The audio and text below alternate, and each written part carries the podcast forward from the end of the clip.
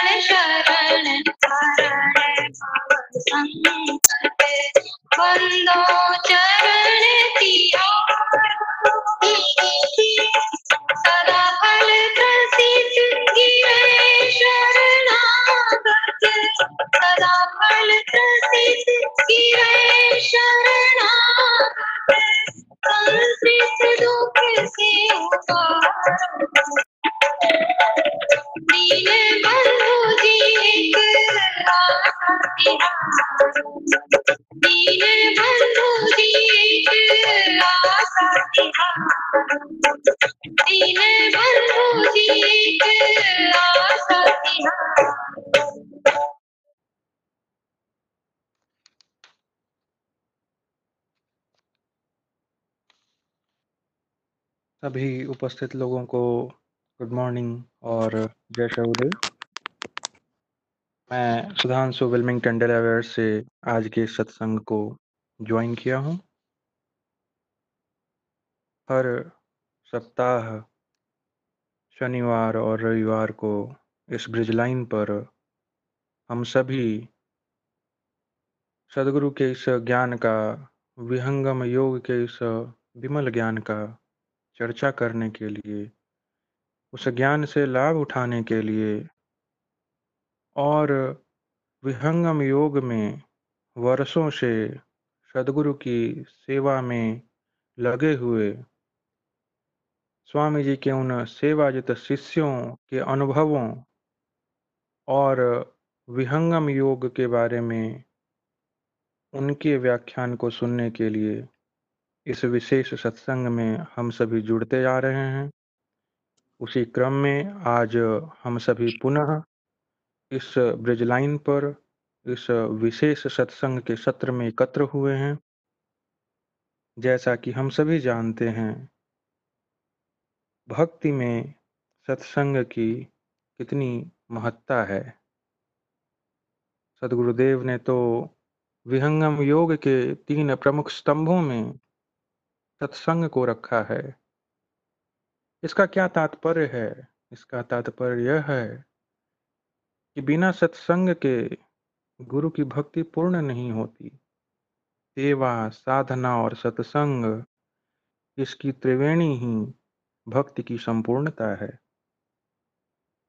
यदि हम अपने वेद वेदांगों में भी देखें तो वहाँ भी तो यह चर्चा आई है।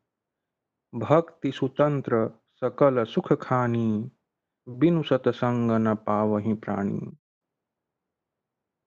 स्वामी जी ने क्या कहा स्वरवेद में? भव सागर, परवाह में सूझे वार न पार, जीवन जन्म जहाज़ का सतसंगति पतवार तो हम सभी अत्यंत सौभाग्यशाली हैं कि सदगुरु के इस विमल ज्ञान से जुड़े हैं। और उस विमल ज्ञान को आज पुनः अपने अंदर धारण करने के लिए इस सत्संग से जुड़े हैं। तो चलिए आज के सत्संग को हम आरंभ करते हैं। जैसा कि आप सभी को ज्ञात है कि आज के इस सत्संग में हमारे मुख्य अतिथि, हमारे प्रमुख वक्ता आदरणीय श्री भारत रत्न जी हैं, जो दिल्ली संत समाज से हमारे बीच पधारे हैं। इनके बारे में कुछ भी कहना बहुत कम होगा। मैं तो इन्हें करीब सन 2008 से जानता हूँ और जब से जाना है, सदगुरु की सेवा में ही इनके संपूर्ण समय को बीतते हुए देखा है। तो हमारा सौभाग्य है कि आज हमें इनके अनुभवों को जानने का मौका मिलेगा, इनकी वाणी को सुनने का मौका मिलेगा। लेकिन सर्वप्रथम हम सत्संग का आवाहन करेंगे आरंभ करेंगे सदगुरुदेव के आवाहन के द्वारा, स्वागत गान के माध्यम से। सत्संग के आरंभ को सदगुरुदेव के आवाहन से प्रारंभ करने के लिए मैं आमंत्रित करना चाहूँगा ममता जी को कि आप आएँ और स्वागत गान के माध्यम से सदगुरुदेव का आवाहन, आप ममता जी। थैंक यू सुधांशु भैया। सदगुरुदेव, आप सभी को स्वागत गान। आज स्वागत नीते गुरुवर संत शुभागम आइए अध्यात्म विद्या दिवे ज्योति सोम रस बरसाइए दोष दूर गुण दूर करी के शुद्ध हंस बनाइए भेद गम गति ज्ञान गर्जन शक्ति द्वार हटाइए। खुले द्वारा शब्द सागर भक्त जन नवाइए। जन सदा फल विश्व शिक्षक शान आन बचाइए। आज स्वागत नित्य गुरुवर संत शुभागम आइए। बोलिए, सदगुरुदेव भगवान की जय। Thank you and back to you Sudhanshu ji बहुत बहुत धन्यवाद, ममता जी। आपने बड़ी ही सुंदर वाणी से, स्वागत गान के माध्यम से सदगुरुदेव का आवाहन किया और आज के सत्संग सत्र का शुभारंभ किया। अब सदगुरुदेव की उपस्थिति में उनके चरणों में प्रार्थना अर्पण करेंगे। संपूर्ण विश्व की शांति और मंगल कामना हेतु मंगल गान के द्वारा। मंगल गान को सदगुरुदेव के चरणों में अर्पण करने के लिए मैं आमंत्रित करना चाहूँगा ईशा जी को कि आप आए और सदगुरुदेव के चरणों में मंगल गान को अर्पित करें। आप ईशा जी थैंक यू सुधांशु जी जय सदगुरुदेव आप सभी को।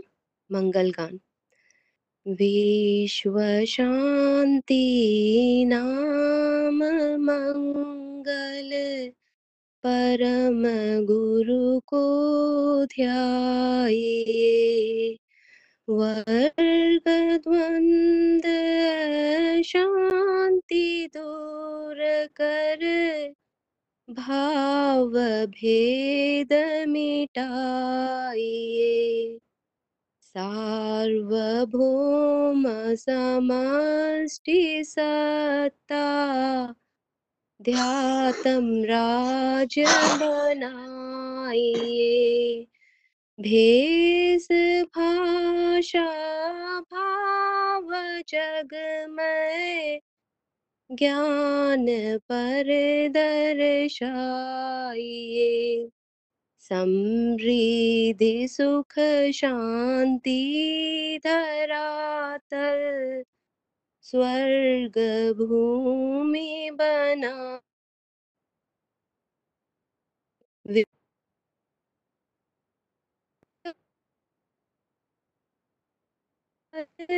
नीति स्वर अपनाइए। विश्व शांति नाम मंगल। परम गुरु को ध्याये बोले सदगुरुदेव की जय। Back to Sudhanshu ji. बहुत बहुत, धन्यवाद ईशा जी। आपने बड़ी ही सुंदर वाणी से सदगुरुदेव की उपस्थिति में विश्व के मंगल कामना के लिए प्रार्थना की। आपको बहुत बहुत साधुवाद। अब हम बढ़ चले हैं आज के सत्संग के उस अगले पड़ाव में, जहाँ पर आज हम सभी सुनेंगे श्री भारत रत्न जी के अनुभव वाणी को, विहंगम योग से जुड़े उनके संस्मरण को और उनकी दृष्टि में विहंगम योग से जुड़े हुए न जाने कितने विषयों पर उनकी भावनाओं को, लेकिन उनकी वाणी के आरंभ से पूर्व मैं आमंत्रित करना चाहूँगा North America Institute of Vihangam Yoga के प्रेसिडेंट श्री विजय कुमार जी को कि आप आए और श्री भारत रत्न जी के बारे में दो शब्द हम सभी के बीच रखें। आप श्री विजय कुमार जी। जय श्री सदगुरुदेव भगवान।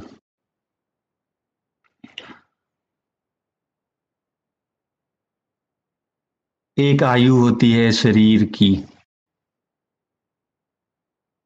और एक आयु होती है तप की। जितने लोग भारत रत्न जी को पहले से जानते हैं, वो सहमत होंगे इस बात से कि जितने भी हम सब श्रोतागण हैं, हम सबसे उनकी शरीर की आयु तो कम होगी। लेकिन तप की आयु हम सबसे कई ज़्यादा है। सदगुरु से जुड़ने वाले सारे शिष्य तो रत्न होते ही हैं। उनकी चमक धीरे धीरे निखरती है। सदगुरु से जितने लोग जुड़े हैं, वो सब रत्न हैं। धीरे धीरे उनकी चमक निखरती है। लेकिन ये हमारे प्रिय भारत रत्न हैं, जो जन्म से ही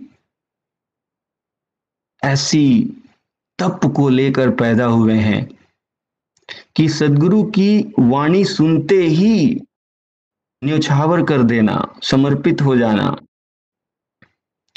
लेखनी और बोली में सरस्वती की धारा बहाना ये साबित करता है कि तप जो पूर्व जन्म का होता है, वो समाप्त नहीं होता। भारत रत्न जी, हम सब के लिए आत्मविश्वास हैं कि जिस सदगुरु के यात्रा में, ज्ञान गंगा में आज हम ओतप्रोत हो रहे हैं, आज जिस तप को हमने शुरू किया है, ये तप विफल नहीं होने वाला है। एक जन्म में अगर हम पूरा नहीं कर पाए योग की यात्रा तो अगले जन्म में भी हमारा ये तप साथ देगा। उसका प्रमाण है हमारे प्रिय भारत रत्न जी। तो आए हम भारत रत्न जी के उन वाणियों में डूब जाएँ, जिनमें विनम्रता होती है, जिनमें श्रद्धा होती है। जिनमें शांति होती है, जिसमें विवेक होता है, जिसमें सुंदर आभूषण जड़े होते हैं, जिसको सुन करके हम भी चरित्रवान बन जाएँगे, हम भी ज्ञानवान बन जाएँगे, हम में भी विवेक आ जाएगा, शांति आ जाएगा। भारत रत्न जी से आग्रह है कि वे अपने हृदय के भाव को खुल करके यहाँ पे व्यक्त करें और हम सबको कृतार्थ करें। भारत रत्न जी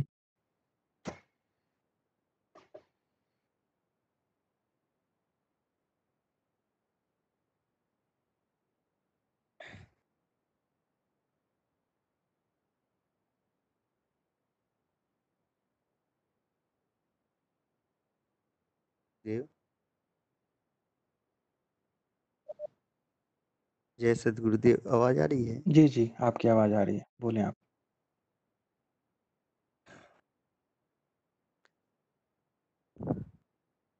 वंदो मैं वह परम गुरु जिन यह ज्ञान प्रसाद देव सदा फल आदि में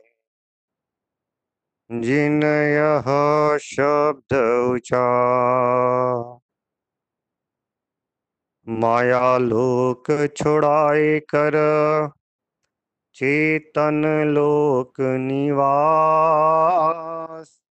सदगुरुता को जानिए, भक्ति मुक्ति जही पास।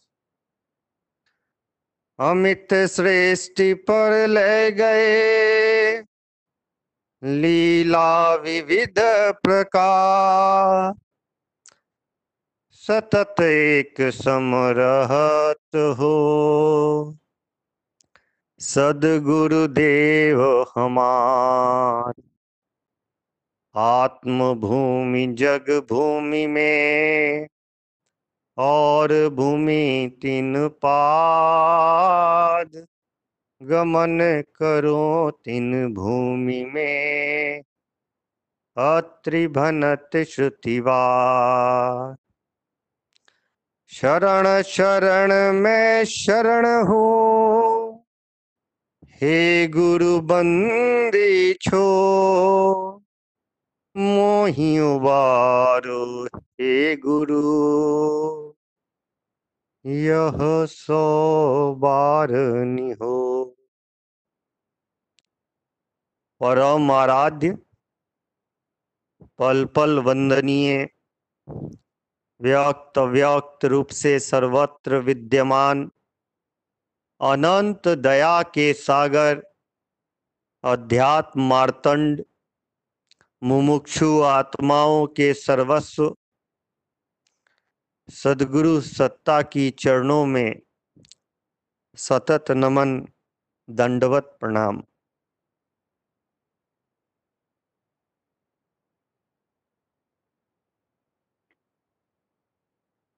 यूएस, कनाडा संत समाज के सभी सत्संग प्रेमी भाई बहन, श्रद्धालुगण यूएस प्रेसिडेंट आदरणीय श्री विजय भैया जी, मंच संचालक श्री सुधांशु जी,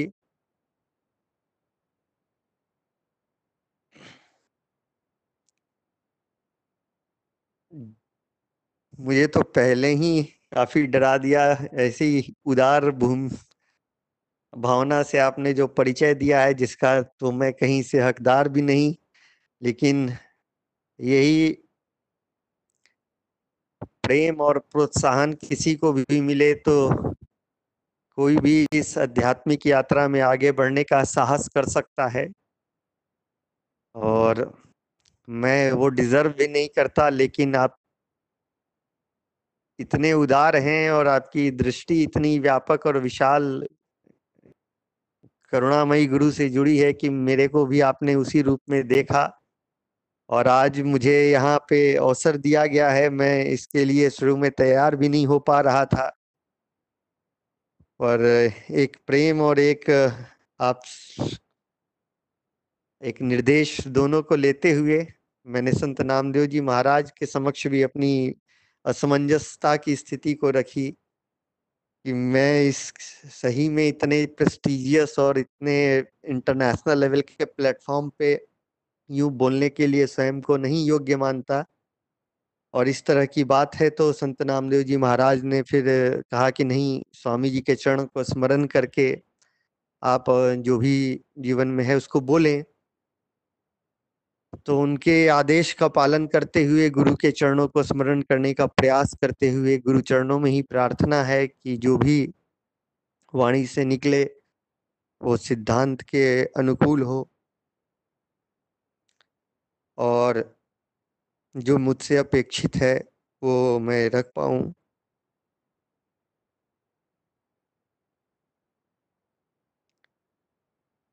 मैं कोई ज्ञानी तो हूँ नहीं और अनुभव वाणी की बात कही गई है तो कोई अनुभव भी विशेष नहीं है और वाणी तो अपनी है ही नहीं। हाँ लेकिन ज्ञान का प्रेमी अवश्य हूँ। और सदगुरु संतों की चरणों की धूल में, अपने मूल को तलाशने में मुझे सुख मिलता है। इस नाते जीवन में सत्संग प्रेमियों से, सदगुरु के प्रेमियों से एक अपनापन हुआ है, सबका स्नेह मुझे मिला है। ये भी बड़ा एक अद्भुत संयोग है, मैं जब इस दिशा में रुक कर रहा था तो विजय भैया का जो शुरू में मार्गदर्शन मिला, जब मैं नया नया इस क्षेत्र में गुरु के आदेश में प्रचारक के रूप में जा रहा था, उस समय आपने काफ़ी सहयोग भी दिया था, जब भी दिल्ली से गुजरना हुआ, अंजलि भाभी जी भी साथ में थी, फिर एक एक सदस्य को सोचने लगा तो लालमणि जी से जब मुलाकात हुई है, राजे, राजकुमार जी से, रेखा भाभी से, निरंजन जी से तो कुछ विशेष रूप से ही लंबा साथ रहा, सुधांशु जी से कुंभ में ज़्यादा समय मिला, लेकिन 2008 से ही जुड़े हैं। और विजय दालुकर जी एक हैं, जो उनसे भी दस वर्ष पूर्व ही परिचय हुआ था। रश्मि जी, योगेश जी, योगेश क्षीरजागर जी से कम समय में पिछले एक वर्षों के अंदर काफ़ी लगाव बढ़ता चला गया है। कई मौकों पे स्वामी जी के साथ मतलब आस, दर्शन के समय साथ रहना हुआ और कुछ और भी सीखने को मिला उनसे। आंचल वर्मा जी, अंचल वर्मा जी हैं। नवीन जी दो तीन बार दिल्ली में स्वामी जी के दर्शन को आए तो संयोग से उनसे काफ़ी कुछ इंटरेक्शन हुआ, कुछ समझा। सतीश जी जब जाने वाले थे यूएस उस समय स्वामी जी के दर्शन को आए थे तो उनसे भी काफ़ी चर्चा हुई, एक संस्मरण ही है वो भी। शिखा जी को पहली बार स्वर्वेद देने के लिए संत नामदेव जी महाराज का आदेश हुआ था और उसके बाद कई बार स्वामी जी के दर्शन के क्रम में वो अद्भुत संस्मरण सब कई निकल के आए। डॉक्टर सुभाष जी जब दिल्ली में थे तो कई कुछ उनके सेशंस को हम लोग अटेंड किए थे। डॉक्टर कुणाल जी भी दिल्ली में उस समय उपदेष्टा की सेवा जैसे ही मिली तब तक यूएस जाना हो गया। कृष्ण मुरारी अग्रवाल जी बीच में रहे थे और इस तरह से कई उत्कर्ष अस्थाना जी से का बड़ी प्रेरणा मिली उनसे मिलकर और बड़ा एकदम हृदय से एक लगाव सा रहा। साथ ही सतीश जी, ममता जी, ईशा जी, सानिका जी, सबको साधुवाद देता हूँ। राहुल जी, रविशंकर जी रविशंकर जी से पहले बड़े इंटरेक्टिव रहा हम लोग जब यहाँ पर थे तो कई सत्संग में, कई प्रोग्राम में मिलते थे। ये पूरा एक यूएस संत समाज में इतने सारे जो नगमे हैं और सारे रत्न वो तो सबका स्नेह है कि शायद ले आया है, नहीं तो मेरे को आत्मविश्वास की थोड़ी कमी थी। तो गुरुदेव को स्मरण करते हुए और आप सबके प्रेम से पहले एक चीज़ बोल दूँगा, कोई बहुत तो मुझे संस्मरण तो बहुत सारे हैं। अगर ठीक से देखा जाए तो जीवन जब से गुरु से जुड़ा तो हर क्षण आत्मिक आधार से संस्मरण ही है। हर क्षण संस्मरण है। लेकिन जब कुछ संस्मरण ऐसे होते हैं जो बुद्धि को ज़्यादा लुभा मतलब लुभावनी लगती है या बुद्धि को ज़्यादा संतुष्टि प्रदान करता है। और अमूमन उसी को सुनना लोग चाहते हैं। और मेरी अपनी जो दृष्टि है, उसमें मैंने संस्मरणों को तीन धाराओं में रखा है। मतलब तीन भागों में मैं देखता हूँ। एक वो संस्मरण जो बिल्कुल नितांत आपके ऐसे आध्यात्मिक अनुभव होते हैं, जो गुरु के अतिरिक्त कहीं प्रकट नहीं किए जाते। या नहीं करने चाहिए, जैसा आदेश निर्देश है। हाँ गुरुदेव कह दें तो संस्मरण कहीं भी रखा जा सकता है जब वो प्रमाणित हो और उनकी अनुमति मिले। दूसरे संस्मरण जो कि कुछ विशेष गुरु भाई बहन जिनके जीवन में सदगुरु ही अनन्य शरण है, सदगुरु के वो शिष्य हैं, गुरु के अतिरिक्त कुछ नहीं तो उनके प्रेम, उनके समर्पण, एक हाव भाव में हम लोग ऑफ़ माइक कह सकते हैं, बैठ के कुछ संस्मरणों की चर्चा हो जाती है। जैसे कोई कन्या है, कुछ बातें तो सिर्फ़ पति के साथ करेंगी, कुछ जो है विवाहिता अपनी सहेलियों के साथ करती हैं और बाकी जो अपने घर परिवार मित्र सबके बीच करती हैं तो कुछ संस्मरण है जो सबके बीच रख सकते हैं। तो वैसे संस्मरणों पे मेरा अपना एक भाव है कि वो वैसे ही संस्मरण होने चाहिए, जो बिल्कुल प्रामाणिक हो। दूसरा जिसमें गुरु की महिमा गाई जाए, तीसरा जिससे सिद्धांत स्पष्ट हो, चौथा जिससे सेवा सत्संग की प्रेरणा मिले। और जैसे स्वामी जी के श्रीमुख से मैंने जब भी देखा है जो संस्मरण सुनाए हैं स्वामी जी ने तो उन्होंने बड़े स्वामी जी या प्रथमाचार्य श्री की ही महिमा गाई है। जबकि वो स्वयं सदगुरु हैं ईश्वरीय धार से हैं उनके जीवन में क्या कुछ नहीं घटित है। हाँ, हो सकता है अमृतवाणी के अतिरिक्त कोई शिष्य बड़ा ही विशेष समर्पण बताते हैं। तो गुरु स्वभाव मम वृत्ति हो, आज्ञा भंग न होए, जो एक प्रार्थना होती है सर्वेद की वाणी के आधार पे, कि वही स्वभाव की गुरु की महिमा गाई जाए। ये बात है मैंने पहले इसलिए कही, क्योंकि इतना गरिमामय मंच है जैसा बताया गया कि रिकॉर्डिंग भी होती है यूट्यूब पे जाती है, कहीं भी कोई सुने तो एक संस्मरण में अगर मान लेते हैं, मैं एक संस्मरण सुनाऊं कि मुझे स्वामी जी ने प्रकट होकर दर्शन दिया। दस आदमी नए सुनते हैं, उससे उन्हें क्या मतलब फ़र्क पड़ेगा? वो मेरे आचरण को देखते हैं, वो मेरे बिहेवियर को देखते हैं कि अगर गुरु का दर्शन मिला तो तुम में कितनी शीतलता आई, आप में कितना क्षमा का गुण बढ़ा, करुणा बढ़ी, दया बढ़ा, कितना हम्बल आप हैं, कितने पोलाइट हैं, काम, क्रोध, लोभ, मोह, ईर्ष्या, द्वेष कितनी कितना दूर हुआ। तो व्यक्ति तो ये जज करता है, हम उसको बहुत कुछ बताएँ। बहुत ऐसे भी भाई हैं जो कि सहज सा विश्वास कर लेंगे हाँ सही है। लेकिन इसी एक आध्यात्मिक मर्यादा का चोला पहन के अगर संस्मरण सुनाया जाए तो वो बहुत ही अच्छा रहता है। और कहीं ना कहीं कई बार संस्मरणों के बीच में लोग, गुरु की की महिमा के बजाय उन संस्मरणों में अपनी प्रशंसा छुपी हो जाती है कि मुझे ऐसा हुआ, मैंने ऐसा देखा, मेरे को ऐसा दर्शन मिला, मेरे साथ ही आध्यात्मिक क्रिया हुई। तो इनसे मुझे लगता है कभी कभी थोड़ा बचना चाहिए, जैसे स्वामी जी ने चतुर्थ मंडल तेरहवें अध्याय में लिखा है कि जो अध्यात्म के अनुभव है, वो बड़े गुप्त होते हैं और बड़े मूल्यवान हैं, वो अमूल्य हैं, सदगुरु के समक्ष कहीं प्रकट न करें। जब गुरु कह देता है तो वो प्रकट कर सकते हैं। अब यहीं से मैं एक छोटा सा संस्मरण से शुरुआत करना, अभी ये ठीक लगेगा कि एक संस्मरण है ऐसा जिसकी अनुमति अनुमति मुझे स्वामी जी ने दी है सुनाने की, जीवन से जुड़ी हुई। और स्वामी जी ने कहा था कि कुछ लोगों को सुनाइए। पहले स्वामी जी ने पूछ, सुना संस्मरण दो तीन बार? बोला कि, इसको उनको सुनाइए उनको सुनाइए। तो आदेश जब हो गया तो इस संस्मरण में है क्या कि मेरे पिताजी को, हम लोग को एक्चुअली घर पे कोई इस तरह से आया नहीं था विहंगम योग का संदेश देने। पर हमारे फादर को एक दृश्य दिखता था जिसमें कि बड़े स्वामी जी दिखते थे, लेकिन उनको पहचानते नहीं थे। एक साधु महात्मा वो सोचते थे कि, हैं और एक जल प्रलय सा दृश्य दिखता था जिसमें कि वो उनको बाह पकड़ के और उसमें से बाहर खींच के निकाल देते थे। जब भी ऐसा हो उनकी निद्रा खुल जाए और लगभग वही तीन बजे का समय सुबह का होता था, फिर नींद लगती नहीं थी। ऐसे ये दृश्य कई बार आया और जब ये घटना बहुत बढ़ गई तब तक मतलब तीस पैंतीस वर्ष उनके जीवन के बीत गए थे। या चालीस वर्ष से भी ज़्यादा हो गया होगा। तो उस समय जब ये फ्रीक्वेंसी बढ़ गई उसी समय वो बड़े स्वामी जी के उस घटना को देख के उनको मतलब जिज्ञासा में ढूँढने निकले कि क्या होता है मेरे साथ। तब, इन शॉर्ट, एक सत्संग का क्रम पकड़ाया कुछ लोगों से जो ऑफ़िस के ही थे और वो वर्तमान आचार्य श्री तक पहुँचना हुआ। वर्तमान आचार्य श्री ने जब देखा है तो इन्होंने उनका दाहिने पाँव का अंगूठा छू लिया है और स्वामी जी प्रसन्न है। और स्वामी जी ने उस समय इनसे इनका परिचय पूछा और इनके बाह को पकड़ लिया। बोला हाँ आपको तो आना ही था। इतना कहते इनके पूरे बॉडी में वाइब्रेशन होता है और आँखों से आँसू निकलने लगता है। स्वामी जी से प्रार्थना होती है उपदेश की। स्वामी जी वहीं पे उनके साथ जो उपदेष्टा थे, उन्हें कहते हैं कि इनको उपदेश कर दीजिए। उपदेश हो गया और उसके बाद ये घर आते हैं। इनको फ़ोटो दिया गया बड़े स्वामी जी का। आँखों में आँसू था, ठीक से समझे नहीं। जब बाद में देखते हैं फ़ोटो, बोले, ये किन की फ़ोटो दे दी? तो स्वामी जी की फ़ोटो ही नहीं है। पूछे तो बोले, अरे, यही तो वो है बड़े स्वामी जी सदागुरु, सदाफल देव जी महाराज। तो इन्हें बड़ा आश्चर्य लगा, क्योंकि वहाँ पे जहाँ पर गए थे, वो प्रोग्राम में स्वामी जी की वो तस्वीर लगी थी, जो बिना दाढ़ी की थी। इस बीच में बहुत सारी घटनाएँ हैं।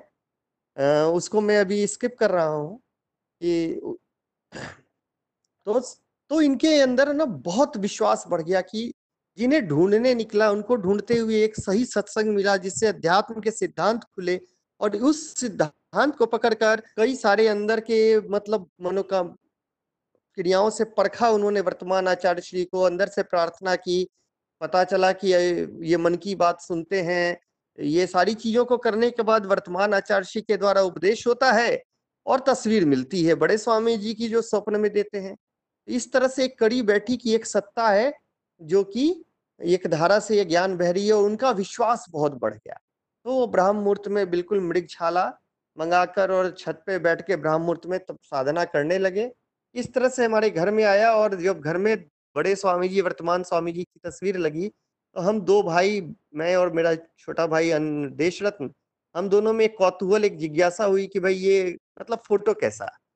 घर में, क्योंकि अभी तक तो सारे देवी देवताओं के अलग स्वरूप के तस्वीर थे। तो वहाँ से एक जिज्ञासा है और जिज्ञासा के बाद बहुत सारी घटनाएँ घटी, जिसमें वर्तमान स्वामी जी के फ़ोटो से मैं बात करता था, बहुत कुछ पूछता था और बहुत ज़रूरी नहीं कि बहुत पॉजिटिव सेंस में, बड़े मतलब अजीब तरीके से वो कम्युनिकेशन होता था बट नॉन वर्बल होता था। तो उसी क्रम में मतलब अंत में स्वामी जी ने मजबूर कर दिया अपने हर तरीके से मुझे ये बताकर कि हाँ मैं वो सत्ता हूँ जो तुम्हारी हर चीज़ को सुनता हूँ और ये सारी चीज़ है। तो मैंने उपदेश लिया है और उपदेश लिया जब तो मेरे साथ छह और बच्चों ने उपदेश लिया, यानी कि छह और मित्र थे हमारे, उसी समय मिले थे। और डेढ़ घंटे के मुलाकात में कुछ ऐसी घटना घटती है कि हम सब बात कर रहे हैं और उसमें किसी ने पूछा कि आप कोई मेडिटेशन करते हो? मैंने बोला, नहीं। तो बोले, मेडिटेशन नहीं करते हो तो एक पाँव पे कैसे खड़े हो डेढ़ घंटे से? तो जैसे उसने बोला, बस मुझे रियलाइज़ हुआ, बस मेरा बैलेंस बिगड़ गया। मैंने बोला, यार, ये तो मैंने मुझे खुद नहीं पता है, मैंने आज तक किया नहीं था, यू बात करते करते ऐसा हो गया। तो लोग बोलते नहीं नहीं, आप तो झूठ बोल रहे हो। तो ऐसा कोई कहता है तो बचपन से मेरे को बड़ा मतलब ये गुस्सा आता था कि मैं तो झूठ कभी बोलता ही नहीं, ऐसे कैसे बोल? मैंने बोला, नहीं भाई, मैं तो कोई नहीं झूठ बोल रहा हूँ। ये जो है मैं कोई मेडिटेशन नहीं करता, लेकिन मैं जानता हूँ कि एक दुनिया का सबसे बड़ा मेडिटेशन है। तो और मैंने पढ़ा बहुत है मेडिटेशन के बारे में, और ये सारे विवेकानंद, ओशो और बहुत सारे गुरु, पुराण, ये सब हाँ हाँ तो बताइए कौन सा मेडिटेशन है? मैंने बोला, एक विहंगम योग का मेडिटेशन है, और वो तो भाई अद्भुत है। मैं तो बचपन से पूजा पाठ करने वाला आदमी था। और मुझे लगता था कि विष्णु जी की जितना मैं पूजा करता हूँ और जो मेरे को कॉन्सेप्ट पता था, उसके आधार पे मैं आराम से बैकुंठ चला जाऊँगा। तो बैकुंठ में मेरा सीट कंफर्म है तो मुझे कोई दिक्कत है ही नहीं।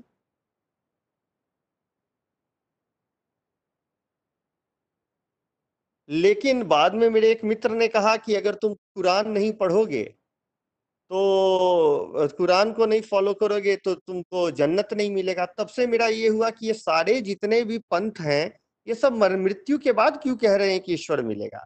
खुदा मिलेगा, गॉड मिलेगा। जीवन काल में कोई दे दे तो माने।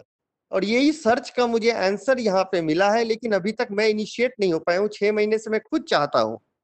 और जब मुझे मतलब लोग कहते थे तो मैं, मैंने बहुत टाइम लगा दिया और जब मुझे परिचय मिला इस गुरु का तो मैं छह महीने से मिल ही नहीं रहा। तो बोले, अरे भाई, अगर हम, हो ना तो हम सब सीखेंगे। यहीं से स्वामी जी ने कुछ ऐसा किया कि जैसे प्रचारक के जीवन का आदेश था, वो छह बच्चों के बीच में सातवां मैं और बोला गया और छह सेकंड में एक आ जाते हैं गुरु भाई और वो कहते हैं कि, अरे भारत जी, हम कैसे हैं? बोले, अरे आप यहाँ कैसे? ए, नहीं, बस ऐसे ही गुजर रहे थे तो हमने सोचा आपसे भी मिलने, पता चला आप आजकल इधर रह रहे तो हमने बोला, देखिए ना ऐसे ऐसे हम सब लोग जो है साधना सीखना चाहते हैं। तो बोले, अरे तो यहीं पे तो प्रोग्राम होने वाला एक छोटा सा सत्संग है, वहाँ उपदेष्टा जी भी आएँगे। आप लोग चलिए। तो वहाँ पर हम सातों बच्चे चले गए और हम लोग को उपदेश हो गया, लेकिन हम लोग को फ़ोटो वगैरह नहीं दिया गया स्वामी का। एक मंत्र बस लिखा हुआ था और अर्थ था, बस एक कागज़ था, उसमें भी तस्वीर वगैरह ठीक से नहीं थी। हुआ कि बाद में मिलेगा। हम लोग आए, सातों बच्चे एक हफ़्ते तक एक जगह थे हम। और सुबह सुबह ढाई बजे हम उठते थे, स्नान करते थे और साधना करते थे और हम लोगों ने कहा कि ब्रह्म विद्या के लिए ना ब्रह्म ब्रह्म, ब्राह्म मुहूर्त बहुत ही अद्भुत है, अमृत बेला है तो अमृत का एक बूंद भी नहीं छोड़ना है। ऐसे मतलब कौतूहल में हम लोगों ने ये विषय भी नहीं छोड़ना है। अगर स्वामी जी तीन से पाँच, साढ़े पाँच कहते हैं या तीन से छह है सूर्योदय के पहले का एक घंटा तो हम लोग उसके पहले स्नान कर ले। और उसके बाद पूरा तीन घंटा बैठेंगे सारा। तो ऐसे करके सात दिन तक ये हुआ और फिर हम सब आपस में अलग अलग बिखर गए। अब समय बीतता रहा, बीच में बहुत घटने आई और इस बीच में भी बहुत सारे संस्मरण हुए। अगर वो सब भी सुनाने लगे तो शायद जो आज कुछ मैंने पाँच छह सोचे हुए हैं अच्छे संस्मरण, वो भी अच्छे हैं, लेकिन शायद वो छूट जाए। तो अब समय बीतता चला गया और 2008-9 आ जाता है। इस बीच में टू, मेरा थोड़ा सा इंक्लिनेशन बढ़ गया ग्रेजुएशन पोस्ट ग्रेजुएशन हो गया है और मैं आश्रम में जाना आना अधिक कर दिया। दिल्ली में भी कुछ सेवा उपदेष्टा वगैरह की टू 2008 में मिल गई। तो 2009 में निर्वाण दिवस था। जब मैं उधर जा रहा था तो मुझे औरकुट पे ढूंढकर मेरे एक मित्र ने मुझे कॉल किया जिन, और उन्होंने मेरे साथ मतलब वो पहली बार जो साधना उन्हें भी बताई गई। तो वो फ़ोन उस नंबर लेके उन्होंने कॉल किया और बड़े घबराए हुए थे। मैंने बोला, कौन? क्या? तो बोले, मैं दीपक, मैं पहचान ही नहीं रहा हूँ। कौन दीपक? तो बोला, याद है, आपने एक श्री सुकृत देवाय नमः वाला मेडिटेशन सिखाया, वहाँ ले गए थे, बताया था। तो मैं याद किया, बोला अच्छा अच्छा दीपक। हाँ हाँ बताइए बताइए। तो मैं बोला, वही ना, विहंगम योग। बोला, नहीं, विहंगम योग नहीं, श्री सुकृत देवाय नमः। मैं बोला, जी जी जी, विहंगम योग का ही हम ऊपर बोला, वो कॉपी के ऊपर आप लिखते थे। तो मैंने बोला, जी जी जी। तो बोले, क्या हुआ? आप कर रहे हो? तो बोला हाँ मैं तो उस दिन से रेगुलर करता हूँ। तो मैंने बोला, अभी आप कहाँ पे हो? तो उसने कहा कि, मैं तो आईआईटी खड़गपुर में हूँ एमटेक कर रहा हूँ। मैंने बोला आईआईटी खड़गपुर में? यार, तुम्हारा तो मेडिकल का प्रिपरेशन कर रहे थे। और वो लड़का ऐसा था कि उसको मतलब पासिंग पास मार्क्स आ जाए, इसके लिए हनुमान जी पे लड्डू चढ़ाता था। मैंने बोला, तू आईटी कैसे चलेगा भाई? बोला, क्या करें? उस समय तो मेडिकल क्लियर हुआ नहीं था। तो बस मैंने ऐसे ही एडमिशन ले लिया जियोलॉजी ऑनर्स में और इस मेडिटेशन से धीरे धीरे मेरी पढ़ाई बहुत अच्छी हो गई। फिर मैं मतलब पहले डिस्टिंक्शन मार्क्स आया फिर मैं टॉपर बना, फिर इस तरह करते करते यहाँ पे आ गया। तो मैंने बोले, और और अब कैसा चल रहा है? तो कहा कि, वो सुबह सुबह तो मैं दो घंटा करता ही हूँ मेडिटेशन और ब्रह्म मुहूर्त में स्नान करके ये रेगुलर मैं कर रहा हूँ, लेकिन अभी एक साधु बाबा प्रकट हो गए थे। और वो आके बोल रहे हैं कि तुम्हारी भूमि पर जो है, ये है, दूसरी भूमि में यहाँ पे साधना करना है कि क्या करना है? तो ये भूमि क्या होता है? तो मैंने बोला, और साधु बाबा भी कुछ अजीब तरीके का बोल रहा था तो मैंने बोला कि वो तो सदगुरु सदाफल देव जी महाराज ही ना, जो स्वामी जी। तो बोले, नहीं, स्वामी जी तो कोई और थे, ये कोई और ही साधु आए हैं। मुझे बहुत डर लग रहा है तो मैंने बोला, क्यों? कहा, क्योंकि लाइट ऑफ़ रहता है और कमरे में सब कुछ मुझे दिखता है। और पूरा शरीर में एक एक एनर्जी सी रहती है वाइब्रेशन सा रहता है, मेरा पूरा फोरहेड जो है वो ठंडा सा हो जाता है। एकदम शीतल मतलब उससे आपको कोई प्रॉब्लम बोला, नहीं, मुझे तो अच्छा लग रहा है, लेकिन डर लग रहा है कि वो फिर कहीं आ जाएँगे रात में और कौन थे? और गुरुदेव, ऐसे करके मतलब वो कुछ तो मैंने बोला, एक बार आप जरा Vihangam Yoga dot O R G website को लॉग इन करिए। जब उन्होंने लॉग इन किया तो एकदम मतलब आश्चर्यचकित कहता अरे, यही तो आए थे। तो मैंने बोला, यही तो है सदगुरु सदाफल देव जी महाराज। तो उसने कभी इनकी तस्वीर नहीं देखी थी और एक बार वर्तमान आचार्य श्री की झलक मिली थी उसे। तो जिस व्यक्ति को अच्छा गुरु मंत्र भी भूल गया था, बस एक चीज़ ये आदेश था कि गुरु का आदेश है कि ये साधना करनी है ब्रह्म मुहूर्त में और श्री सुकृत दवाय नमः आता फ़ोटो भी नहीं, लेकिन जो गुरु के स्वरूप को नहीं जान रहा है, नाम नहीं याद है ऑर्गेनाइजेशन का, लेकिन आदेश है तो गुरु से देख रहे हैं। उसको ये भी नहीं मालूम है कि विहंगम की साधना में पाँच भूमियाँ होती हैं। तो सदगुरु उसको अपने मंडल से देखते हैं, समय आने पे गुरु प्रकट होते हैं, जीवन में उसके सांसारिक तो सारी प्रगति हो ही रही है, आध्यात्मिक विकास भी हो रहा है। कई लोग जाते हैं प्रार्थना करने की मुझे दूसरी भूमि का उपदेश कर दीजिए, मेरा ये हो गया है। लेकिन एक समय है, अगर हम सही तरीके से अपनी तैयारी करते हैं या करते हैं तो एजुकेशन सिस्टम खुद बताता है नर्सरी के बच्चे को कि अब जाना है तुम्हें केजी में, फिर यू केजी में, फिर वो बच्चे को तो थोड़ी पता है पहले से। तो ऊपर से एक सिस्टम तैयार किया हुआ है, तुम अपना काम अच्छे से करो, वो सत्ता खुद लेके जाएगी। इस दुनिया में कोई दूसरी सत्ता नहीं है जो कि ऊपर खींच रही हो, यानी जिसके जो चेतन केंद्र की ओर हमको ले जा रही हो, जो ऊर्ध की ओर ले जा रही है, वो एक ही सत्ता है। और वो सत्ता देखती है हर पल। ये चीज़ मुझे इतना इंस्पायर किया कि मेरे मित्र के साथ ऐसा हो रहा है। मैंने बोला चलो स्वामी जी का दर्शन करो मैं तो जा ही रहा हूँ इलाहाबाद। लेकिन कुछ सेमेस्टर के एग्ज़ाम के कारण वो उस समय नहीं जा पाए। तो ये संस्मरण अचानक स्मरण हुआ तो मैं रख, मैंने रखा। अब मुझे याद आता है कि शायद आज से छह वर्ष पूर्व की बात है। यूएस से ही स्वामी जी का आगमन वापस दिल्ली में हुआ था। यूएस का दौरा था। वहाँ से जब स्वामी जी आते हैं तो रोहिणी आचार्य निवास दिल्ली में स्वामी जी का आना हुआ और हम लोग सामान वगैरह सब जो भी केस और ये सब आए थे, सब लेकर स्वामी जी के कक्ष में कमरे में रखते हैं। तो वहाँ पे स्वामी जी ने संयोग से मैं अकेला ही था उस समय कमरे में तो स्वामी जी ने बोला कि जरा सा ये बैग को इधर ले आइए। तो मैं बैग को लेकर जाता हूँ स्वामी जी बोले, इस बैग को खोलिए। तो बैग को खोला। इसी बीच में स्वामी जी कहते हैं अच्छा हाँ बिल्कुल बाह पकड़ते हुए कह रहे हैं कि अमेरिका में तो आपके निरंजन जी मुझे मिले थे। ये एक बड़ा आश्चर्य का बात कि मैं और निरंजन जी जब यूएस से पहले दिल्ली में थे तो हम लोग जो भी समय बिताते हैं, ऐसा कभी कोई खास मौका नहीं था कि हम लोग साथ में स्वामी जी के सामने ऐसे मतलब जा रहे हो व्यक्त रूप में। और स्वामी जी ये संबोधित करके मुझे कह रहे हैं, आपके निरंजन जी मुझे यूएस में मिले तो मैं दो पल के लिए सोचने लग गया। क्योंकि सन 2010 में मार्च में शून्य शिखर में ऑस्ट्रेलिया से कुछ लोग आए थे तो स्वामी जी गए थे। साथ में मैं पूर्णकालिक हो गया था आश्रम में तो मुझे भी साथ में स्वामी जी के जाने का सौभाग्य मिला था। वहाँ स्वामी जी ने मुझे अकेले में बुलाया था और कहा था कि पूरे विश्व में बलिया की मिट्टी से यह ज्ञान जा रहा है। विश्व के लोग जिज्ञासु बन के बलिया में आएँगे। तो बलिया का प्रचार भी बहुत महत्वपूर्ण है। एक कारण यह भी स्वामी जी ने वहाँ पे दिया कि मेरा जन्म भी बलिया में ही हुआ है या दिया गया है, ऐसा कुछ कहा गया था। तो स्वामी जी ने कहा तो विश्व के लोग जाएँगे बलिया में प्रचार नहीं होगा तो कैसा लगेगा? गुरु का ही जिला है। तो उस वहाँ के लिए भी एक योजना बने और वहाँ प्रचार करना है। कुछ है सूत्र आपके पास? तो मैं कुछ अपने ही रिलेटिव लोग का नाम मन में सोचने लगा स्वामी बोले हाँ सूत्र मिल जाएँगे। और ऐसा करना है कि दिल्ली में जो लोग बलिया के हैं, उनको पहले पकड़िए। और जब वो वो होंगे, उनके माध्यम से फिर बलिया जाना है, उनके गाँव में प्रचार करना है, फिर उनको लेके बलिया में एक टीम बनानी। ये स्वामी जी ने मुझे कहा। दिल्ली आने के बाद मन में ये चल ही रहा था कि कैसे मतलब कौन बलिया का मिलेगा, कैसे? और जो स्वामी जी ने लेकिन कहा है तो पहले जो व्यक्ति मिले दिल्ली में जो बलिया के थे, वो भी एक कार्यक्रम ही था स्वामी जी का। वहीं पे हम लोग बाहर बस टहल रहे थे, अचानक मुलाकात हुई। बातचीत हुई तो पता चल रहा है कि निरंजन जी दिल्ली में ही रहते हैं। बोले अच्छा तो आप कहीं सत्संग में आना जाना है? तो बोले कि हाँ लेकिन अभी थोड़ा उतना नहीं यहाँ पे एक्टिव हो पाया हूँ। तो पता चला कि बलिया से हैं और बोकारो से। तो ब से ब्रह्म विद्या ब से बोकारो और ब से बलिया, इसका जो एक अद्भुत नाता है, ये हम सब समझते ही हैं। स्वामी जी की प्रयोगशाला कही जाती है प्रयोगशाला बोकारो। तो मुझे बड़ी खुशी हुई कि ये तो लगता है कि स्वामी जी ने जो कहा, एक सूत्र मिल गया मुझे।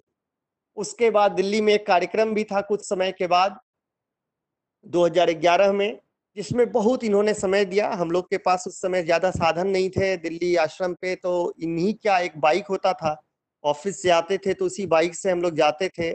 और फिर बड़ी मतलब बहुत सारा चीज़ हुआ। बहुत भिक्षा भी इन्होंने मांगी, बहुत प्रेरणा इनसे मिली।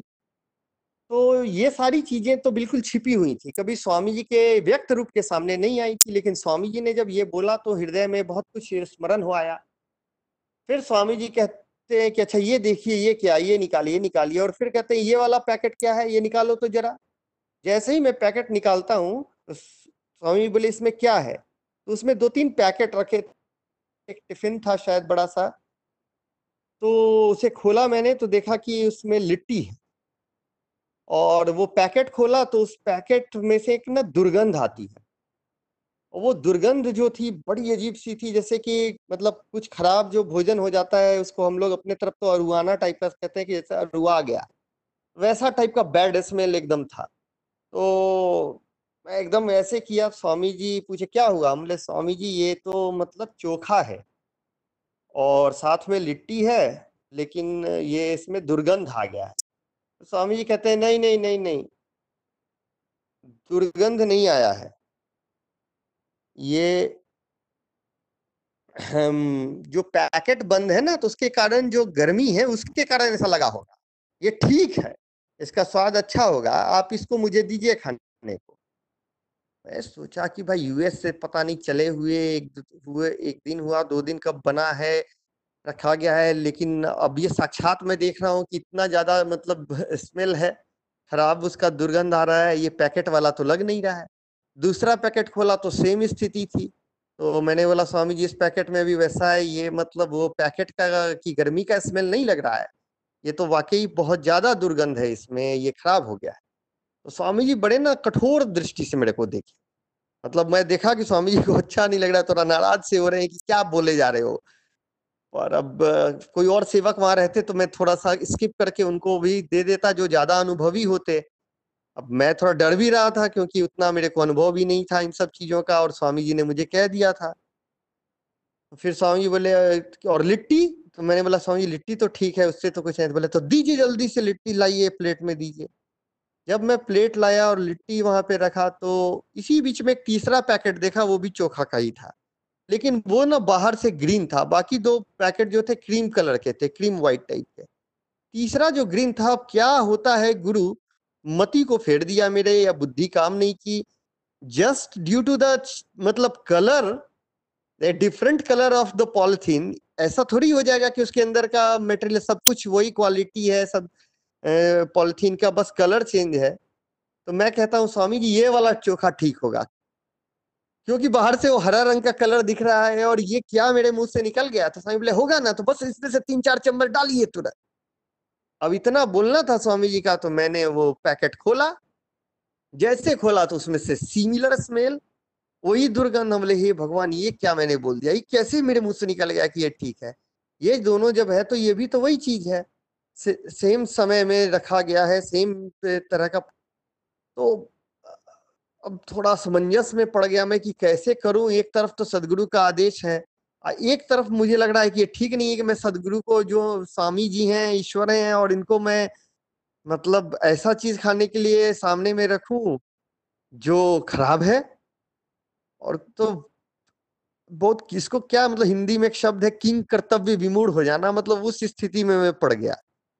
डिलेमा टाइप का जो स्टेट होता है और बहुत अंदर से डर भी गया था तो फिर मैंने आँख बंद करके एकदम मतलब थोड़ा सा स्वामी जी को याद किया मतलब जो स्वामी जी सामने दिख रहे थे, उन्हीं को याद किया आँख बंद करके जबकि कोल्ले पे सामने थे।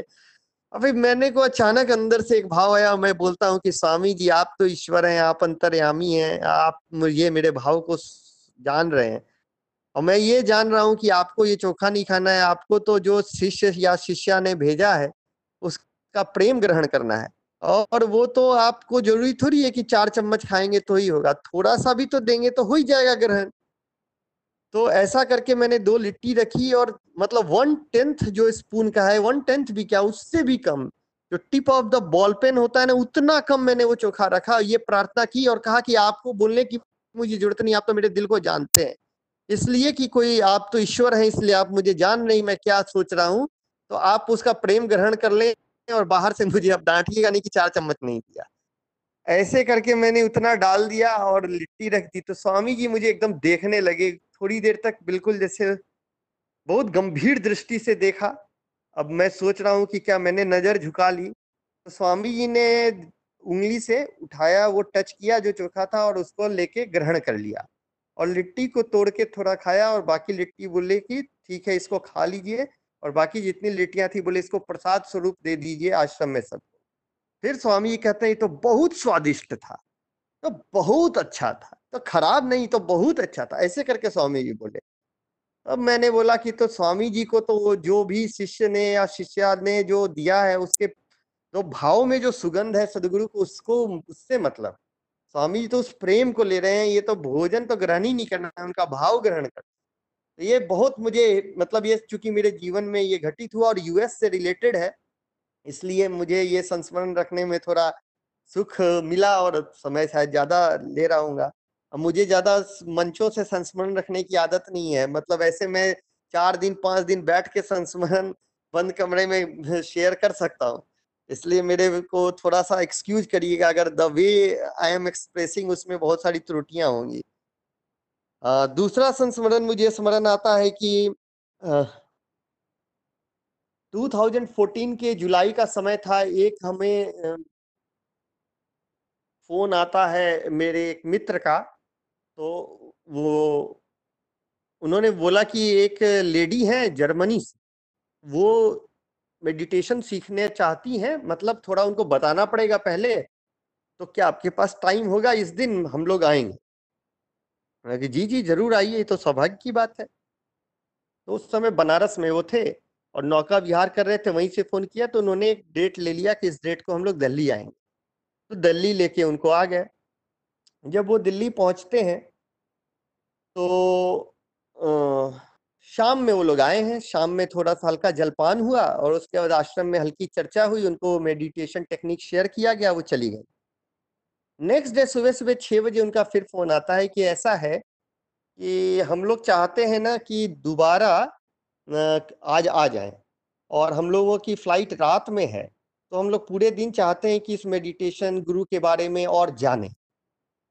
तो कल अच्छा लगा है रात में, जो भी थोड़ी देर चर्चा हुई और मेडिटेशन करके तो फिर तो इतना मौका मिलेगा नहीं बार बार आने का, इसलिए अगर आप लोग कहें तो। उस दिन वैसे हम लोग का था कुछ प्रोग्राम कहीं जाने का और ज़रूरी सा ही था, लेकिन अब ये चूँकि एक विश्व का प्रचार और गुरु का हंस कहाँ है, फिर हमेशा नहीं मिला, ये भावना सोच के हम लोग दिल्ली वाला वो कैंसिल किए, उनसे कहा, आप आ जाइए।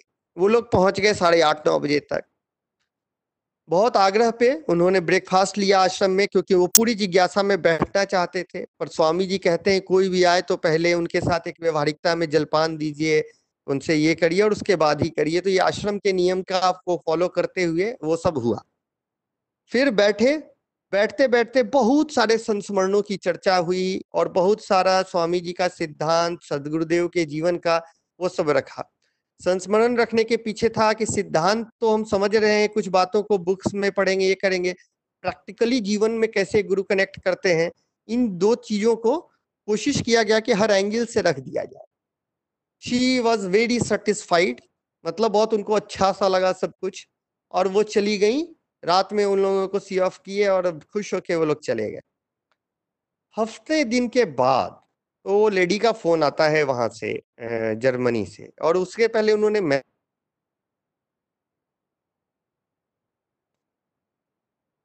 गुरु बायस्ड ऐसे करके उन्होंने मैसेज किया। तो मुझे बड़ा ये लगा कि ये क्या लिखी है? इज़ योर गुरु बायस तो मैंने फिर कॉल किया व्हाट्सएप पे ही। तो तो फिर वो बोली कि देखिए, आपने जो संस्मरण सुनाया था, वो स- मतलब जितनी बातें बताई उसमें तो एक बड़ी ये चीज़ है कि आप लोग जब भी चाहते हो, आप गुरु को भोजन का मतलब चाहते हो, जाते हो और वो ग्रहण करते हैं, आपका दिया हुआ भोजन मतलब प्रसाद जो भी उसे कहें, गुरु भोग ले लेते हैं ऐसे ऐसे करके, पर हम लोग तो यहाँ पे हैं, यूरोप में हैं, जर्मनी में हैं तो हमें कैसे? हमारे लिए कि तो फिर वो चीज़ नहीं हुई सुविधा। ये तो गुरु बड़े ये हो गया आप लोग के लिए तो बड़ी फैसिलिटी है, और ये जब पूरे विश्व के टीचर आप बोल रहे हो, कॉस्मोस के टीचर बोल रहे हो तो फिर तो तो सबके साथ ये होना चाहिए। तो मैंने उन्हें दो बात कही। कि अगर आप ठीक से संस्मरणों को याद करोगे तो दो संस्मरण भोजन से रिलेटेड मैंने उन्हें सुनाया था। एक संस्मरण ये था कि एक बुज़ुर्ग आते हैं बिहार या छत्तीसगढ़ से और घूमते मतलब बड़े ढूंढते हुए दिल्ली में वो आचार्य निवास पहुँच जाते हैं। जब आचार्य निवास पहुँचते हैं तो उन्हें पता चलता है कि आश्रम नहीं, आचार्य निवास है। तो उन्हें बड़ी घबराहट होती है कि मैं, मेरे को तो जानकारी नहीं थी। और आचार्य निवास में तो बिना आदेश के नहीं आते हैं।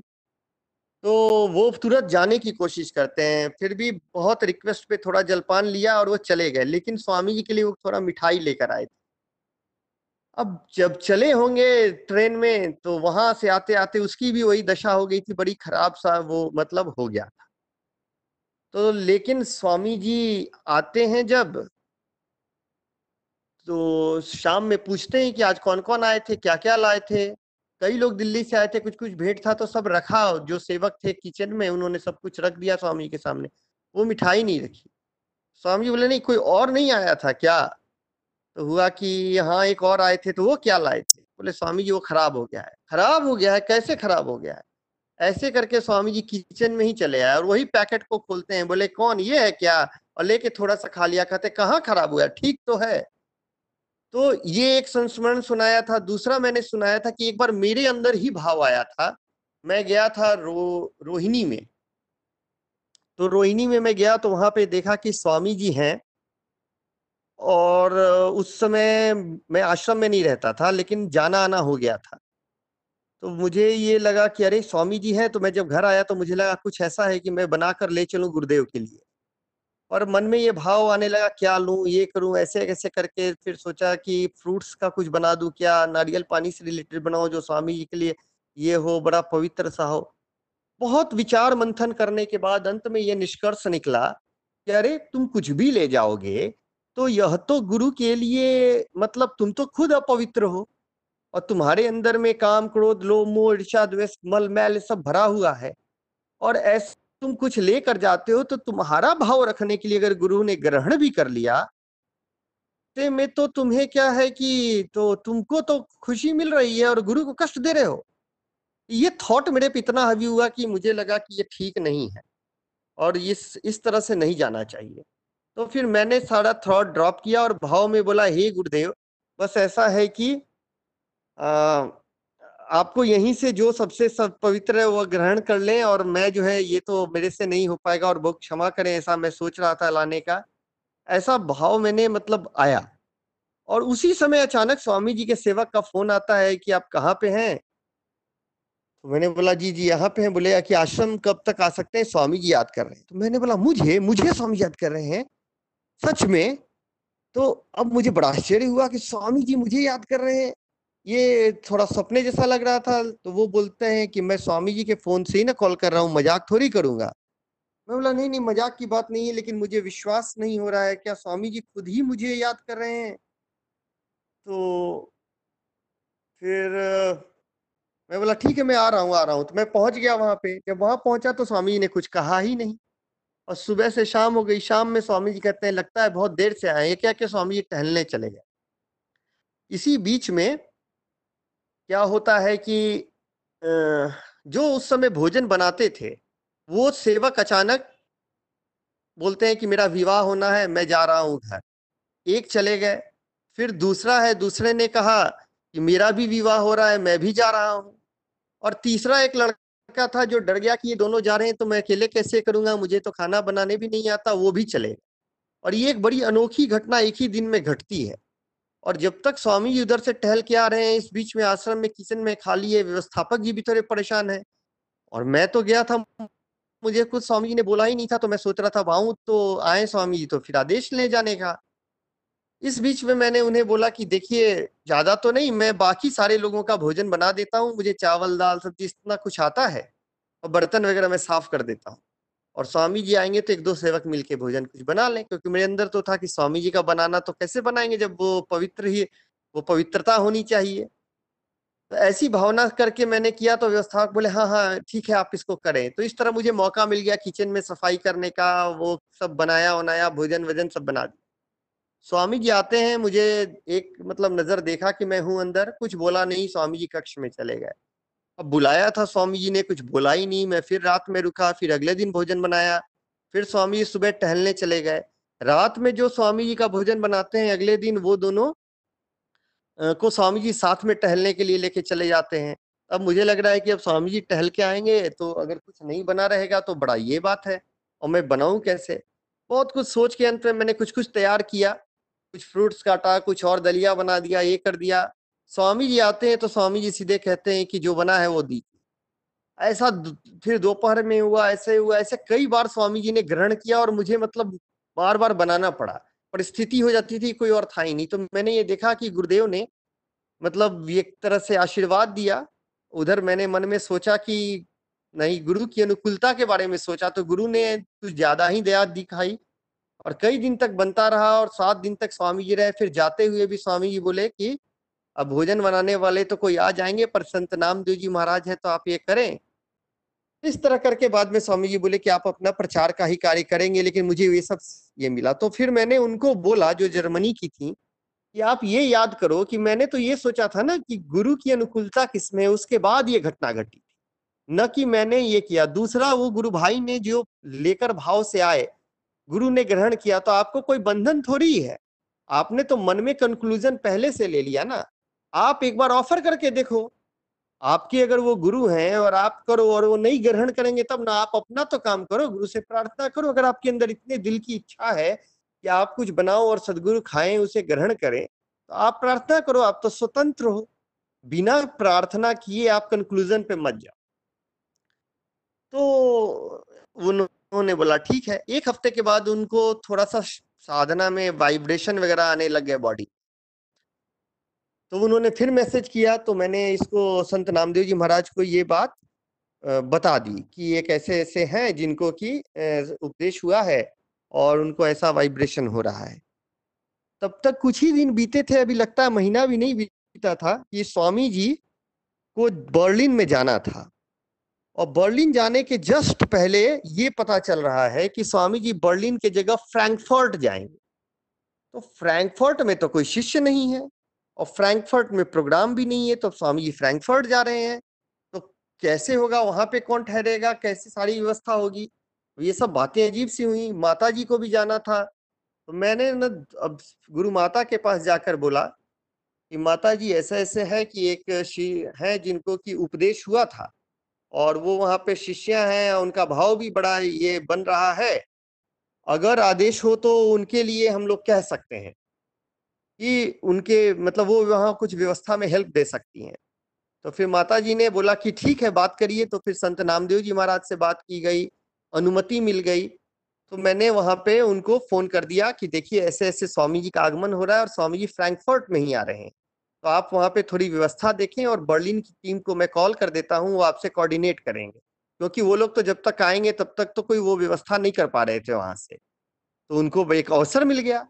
उन्होंने सारी व्यवस्था की, सारा कोऑर्डिनेट कर लिया, जैसे ही स्वामी जी लैंड करते हैं फ्रैंकफर्ट में। उसी समय नरेंद्र मोदी जी भी उसी समय फ्रैंकफर्ट कर रहे हैं। ये कभी अलग की संस्मरण है कि नरेंद्र मोदी जी को कैसे कैसे स्वामी जी की कृपा मिली कि वो आज देश का जो ये सब कुछ कर रहे हैं, इसमें भी सदगुरुदेव की बहुत बड़ी दया और दृष्टि है, जिसमें कुछ चीज़ों का विटनेस मैं हूँ।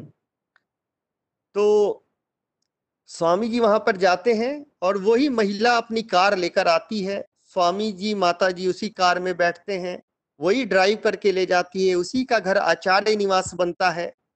उसी के घर में जो है माता जी, सब लोग, सारे लोग रहते हैं बर्लिन की भी टीम आती है, बगल में और भी कुछ कमरे लिए गए, व्यवस्था हुई।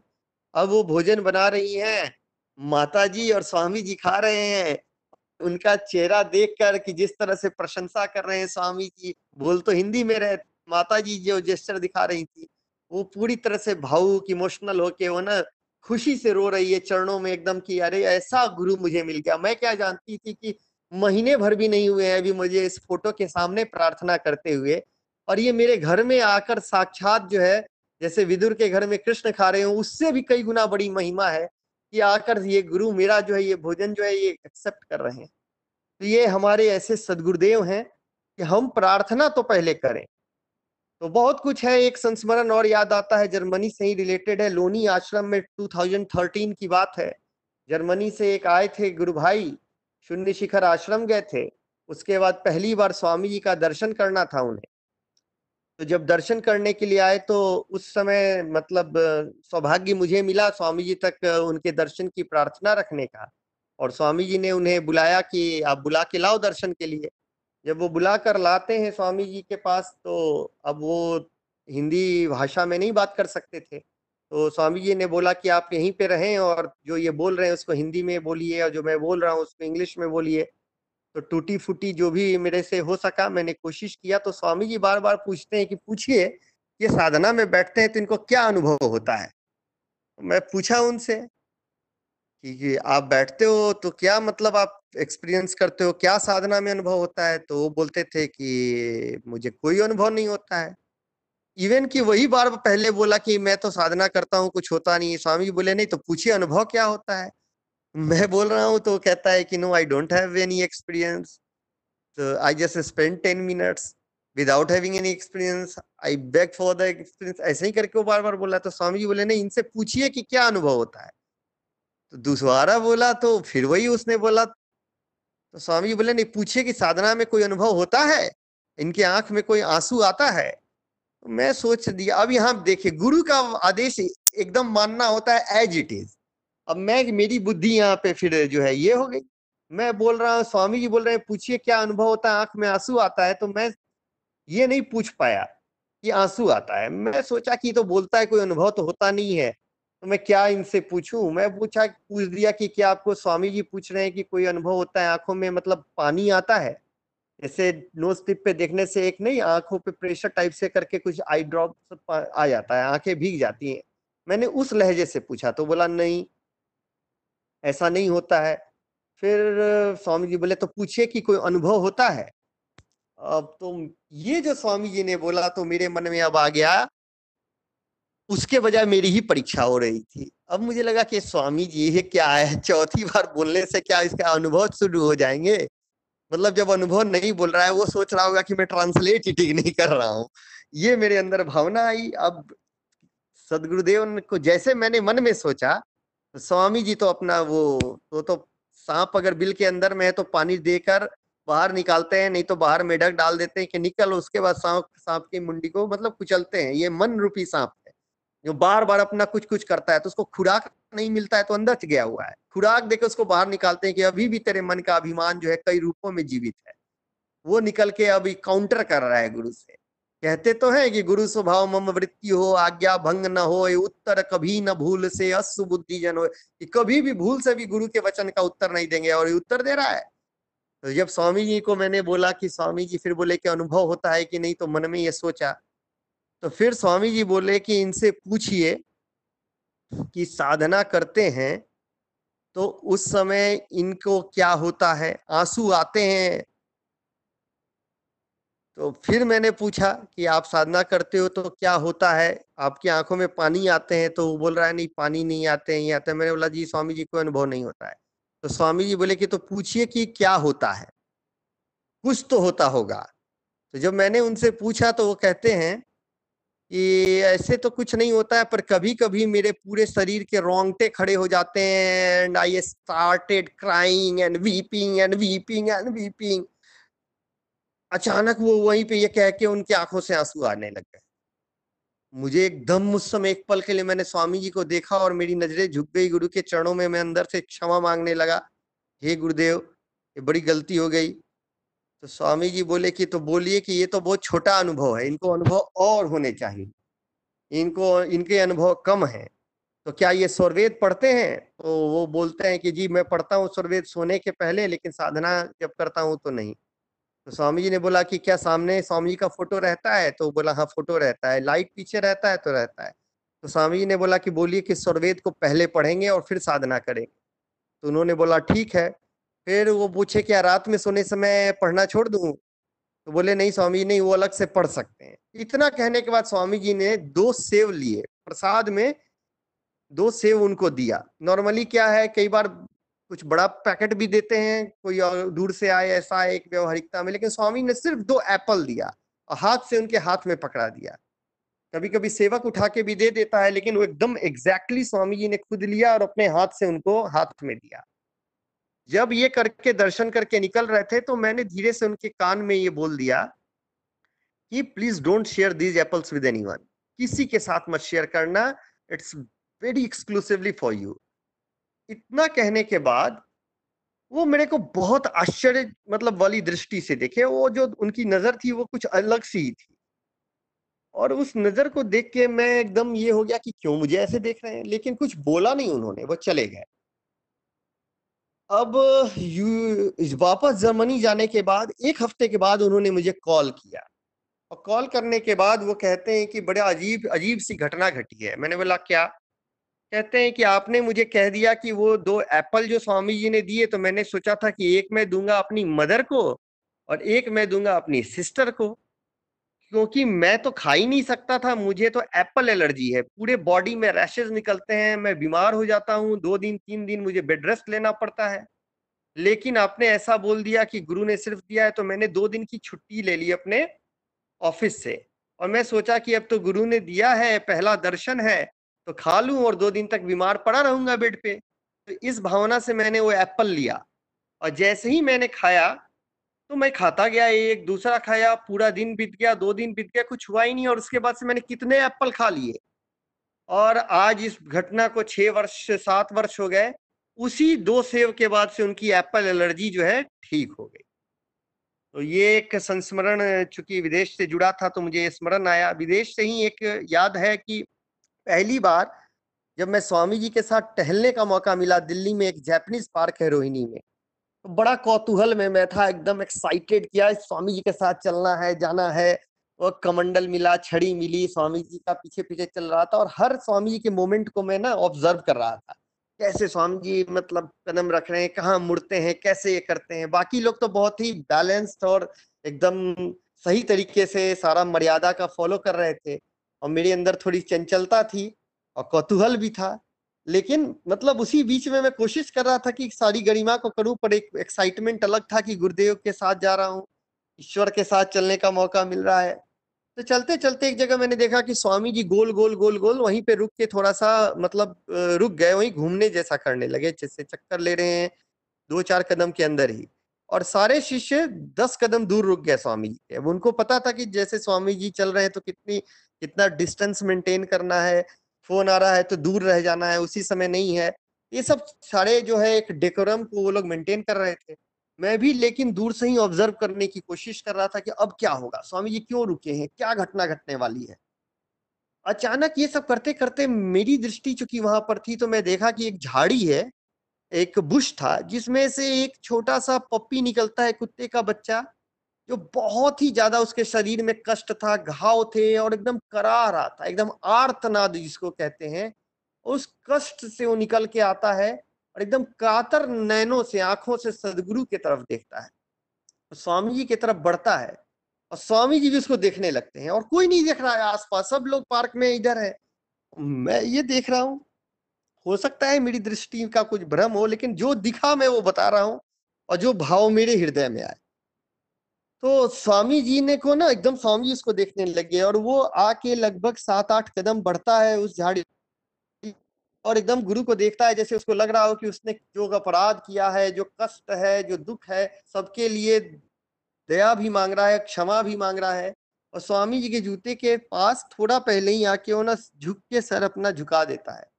और स्वामी जी इसको देख के ऐसे करते हैं हम्म ऐसे किया।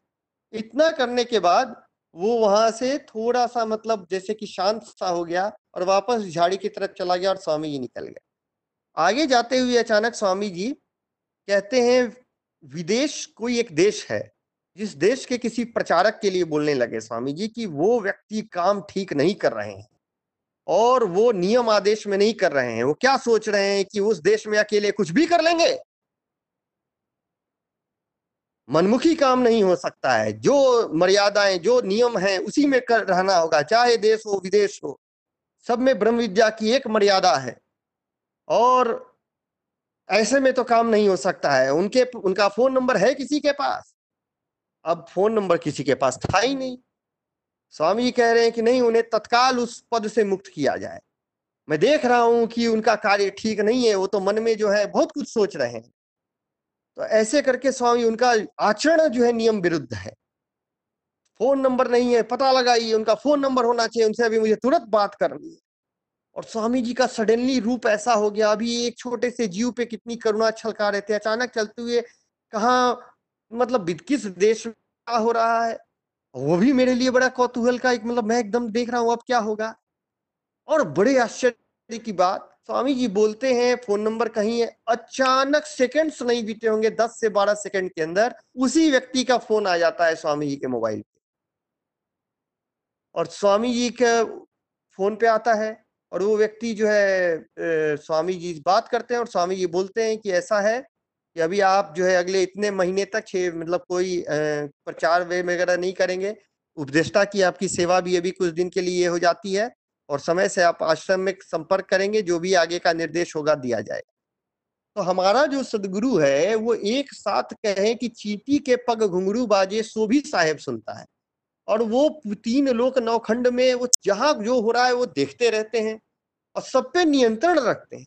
इसलिए कोई कहीं भी हो, चाहे वो अमेरिका में कोई प्रार्थना कर रहा है और वो लिट्टी भेज रहा है तो गुरु ग्रहण कर रहे हैं या जर्मनी में कोई कर रहा है तो वहाँ जा रहे हैं।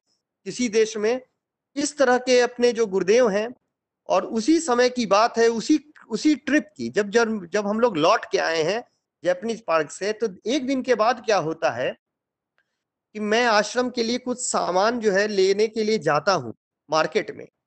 और जैसे ही गया तो रोहिणी सेक्टर ग्यारह में ही एक शंकर चौक है। वहाँ पर रोड पे ही मार्केट और जो वहाँ की कोठियाँ हैं, उसी के बीच में बिल्कुल चौक के पास एक पेड़ है। और पेड़ के पास एक रोड पे आईना लगा के एक साधारण चेयर रख के खुले में ही एक व्यक्ति जो है वो बार्बर का काम करते हैं। उनका मतलब ओपन सलून कह लें, जो सबसे जो चीपेस्ट या पुअरेस्ट कहा जाता है इंडिया में। तो वो जो है वहाँ पे वो उस पर उन, अपना उनका रोजी रोटी का वही ज़रिया था। ये हजामत बनाते थे और करते थे तो वहाँ पे मैं जा रहा था, अचानक मुझे वो दिखा। तो उसकी चेयर पे बैठे हुए मुझे स्वामी जी दिखते हैं। मैं को लगा कि यार, मुझे तो भ्रम हो, ये हो गया जब देखो तब मैं स्वामी जी में ही या मुझे दिखते रहते हैं। अब ये क्या, ये रोड पे, यहाँ पे ऐसे कुर्सी पे, यहाँ पे स्वामी जी दिखने लगे और मैं देख रहा हूँ कि मुझे तो दिख ही रहे हैं और स्वामी जी भी मुझे देख देख के मुस्कुरा रहे हैं। तो मेरे को थोड़ा सा अजीब सा लग रहा था, लेकिन गुरु को देख रहा था तो अच्छा भी लग रहा था। अब तक गुरु को देखते देखते, पीछे देखते हैं कि ये जो आश्रम में ड्राइविंग कर रहे हैं, वो भी हैं। मैं बोला कि अब इतना तो अध्यात्म में हेलुसिनेशन नहीं हुआ कि स्वामी जी के साथ साथ मुझे ड्राइवर भी अब दिखने लग गए। तो वो भी मुस्कुरा रहे हैं। तो मैं थोड़ा सा सचेत हुआ। तब तक स्वामी जी कहते हैं कि का हो भारत रत्न? कहाँ जा रहे हैं? तब मैं लगा कर ये तो सच में स्वामी जी बोला, जी जी, स्वामी जी जी, वो आश्रम का कुछ सामान खरीदना था मार्केट में यही लेने जा रहे हैं। अच्छा ठीक है, जाइए। अब इसमें एक बहुत बड़ी बात है जिसके कारण ये मैंने शेयर किया। वो जो जो जो वहाँ पे जो बारबर है, जो नाई है, वो हमारे गुरु भाई हैं। और ये बात मुझे पहले बता दी गई थी कि यहाँ पे एक नाई रहते हैं, जो कि गुरु भाई हैं, वो भी दीक्षा लिए हुए हैं। और मैंने उनको देख लिया था और ये भी देखा था कि वो एक चेयर है और चेयर के सामने एक आईना है, आईना के पास एक छोटा सा स्वामी जी का फ़ोटो भी उन्होंने लगाया और मेरी ना कभी हिम्मत नहीं हुई अंदर से ये सोचकर कि जाके वहाँ बैठ कर मैं कभी शेविंग कराऊं, कटिंग कराऊं या ये करूँ, क्योंकि ये जितने बड़ी बड़ी कोठियाँ हैं, ये मार्केट है, इसमें हम लोग आते जाते हैं, लोग सोचेगा क्या? मतलब कि कहाँ बैठ के दाढ़ी बनवा रहा है, कहाँ ये कर रहा है, सब सैलून छोड़ के। मतलब मेरे अंदर में उस समय वो कॉन्फिडेंस ही नहीं था। और एक एम्बेरसमेंट की कैसा लगेगा, इसी के बीच में कहीं प्रचार करने में जाऊँगा, लोगों के बीच में तो वो लोग कैसे बोलेंगे कह रहे ये तो वही है जो वहाँ जाके बैठ के करता है। ऐसा करके, इस शर्म टाइप का मेरे को फील पता नहीं है। ये मेरे मेरे सारे मेरे अवगुण है, लेकिन मैं ये सोच रहा था कि मतलब कभी मैं जा, और गुरु भाई जैसा पवित्र रिश्ता होने के बावजूद मैं कभी जाके उनसे बात नहीं कर पाया। और ये ब्रह्मांड के मालिक सदगुरु जिनके चरण में जो है एक से एक बड़े बड़े बिज़नेस टाइकून लोग कैपिटलिस्ट चरण पढ़ते हैं, जहाँ पे सैलून का मालिक घर में आके ये कर जाए, सदगुरु चाह दे तो वो जो है वहाँ बैठे हैं अपने शिष्य के लिए और सदगुरु जिनको विश्व प्रचा उनको कोई यही नहीं है। बहुत मुझे दुख हुआ अपने आचरण पे। फिर मैं उन, उस गुरु भाई से नियमित मिलना शुरू किया, हर प्रोग्राम का कार्ड देना शुरू किया। दिल्ली के बड़े से बड़े प्रोग्राम का कार्ड होता था तो मैं उनको जाके देता था, चाहे वो वीआईपी हो, कोई हो तो क्योंकि तो वहाँ पे उनको मैं देने लगा। और बहुत आदर से वो लेते थे। तो ये एक संस्मरण मुझे स्मरण में आया। एक और संस्मरण है कि स्वामी जी यहाँ पर झोसी आश्रम में थे। सॉरी एक मिनट थोड़ा भावुक हो गया।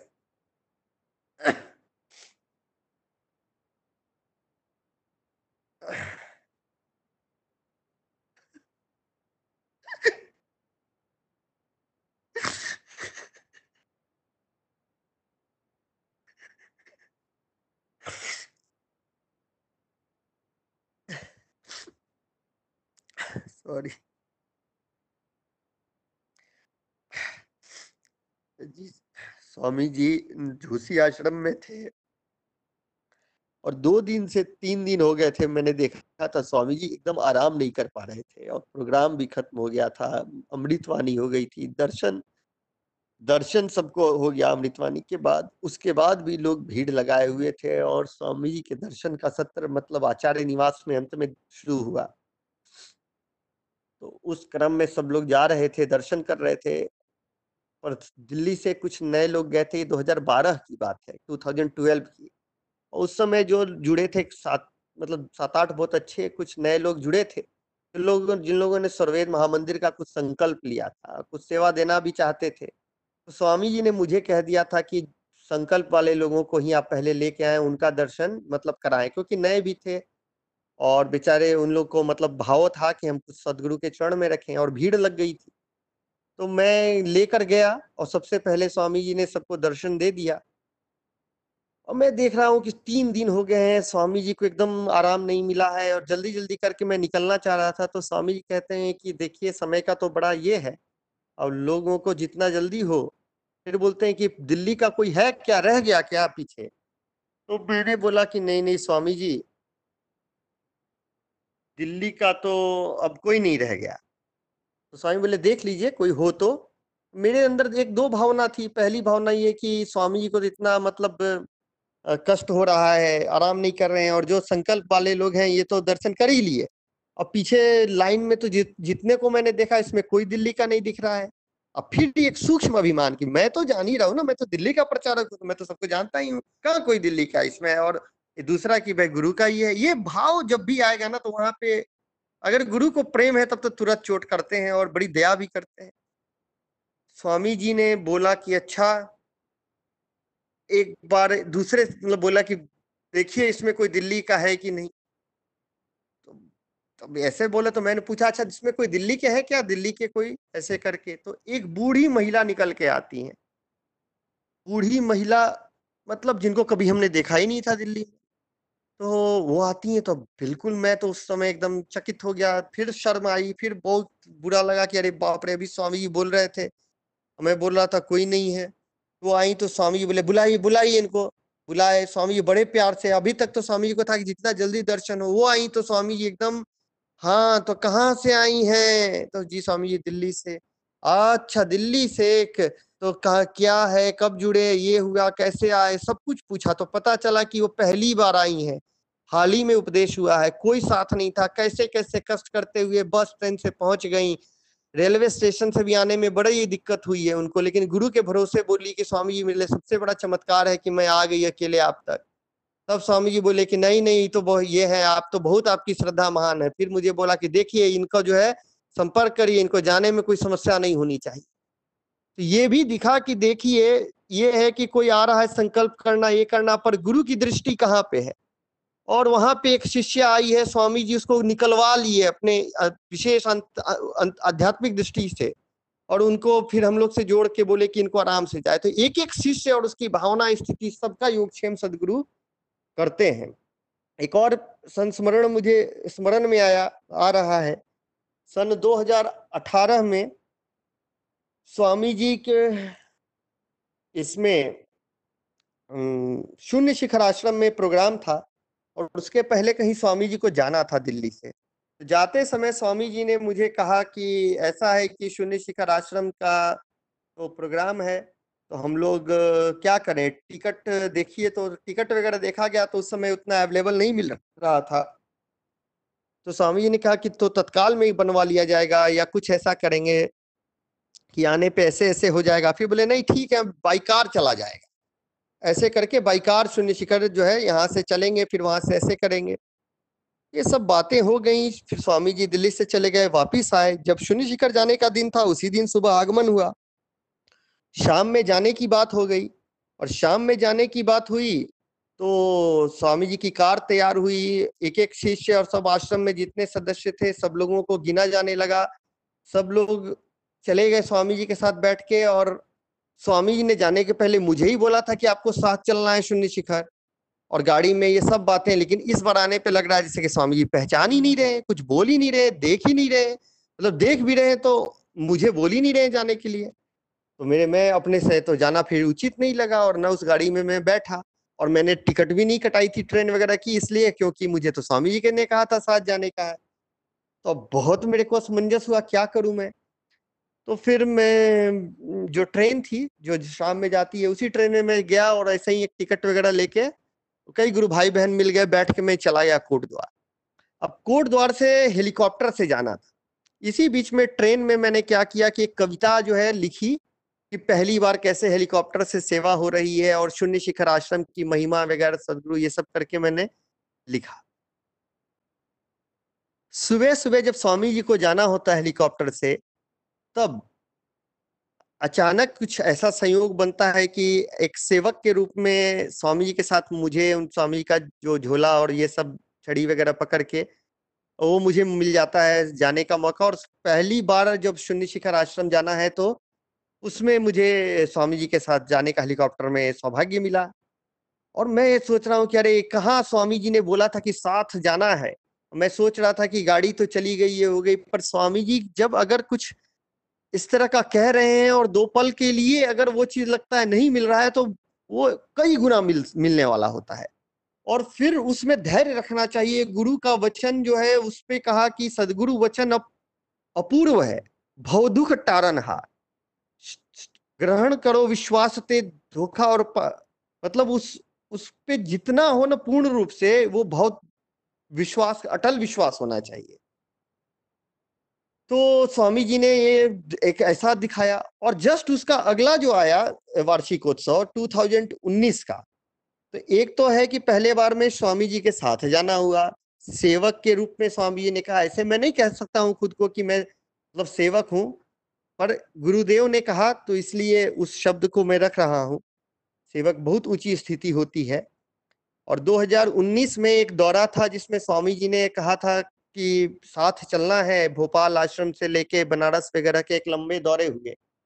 तो उसमें स्वामी जी ने कई बार बोला कि आप प्रधान सेवक के रूप में चल रहे हैं, मेरे प्रधान सेवक के रूप में चल रहे हैं। तो ऐसे स्वामी जी बार बार कहते थे तो मैं मन में बोलता था, स्वामी जी, अब मेरे अंदर में वो जो है गुण भी दे दें। आपने इतनी दया की है कि मेरे जैसे व्यक्ति को साथ लेके चल रहे हैं और कोई भी नहीं है तो कम से कम वो पात्रता आ जाए कि मैं उस मर्यादा का पालन कर पाऊँ। जो एक सेवक में होना चाहिए, ऊपर से प्रधान सेवक तो बड़ी बात है। बहुत कुछ सीखने को मिला उस दौरे में, बहुत कुछ स्वामी जी ने बताया भी, उनकी बड़ी दया हुई। एक बार मतलब ऐसा था कि रात्रि में टहलते हुए आने में विलंब हुआ तो कमरे की खिड़की से ना छोटे छोटे कीड़े, बहुत सूक्ष्म जीव आ गए थे।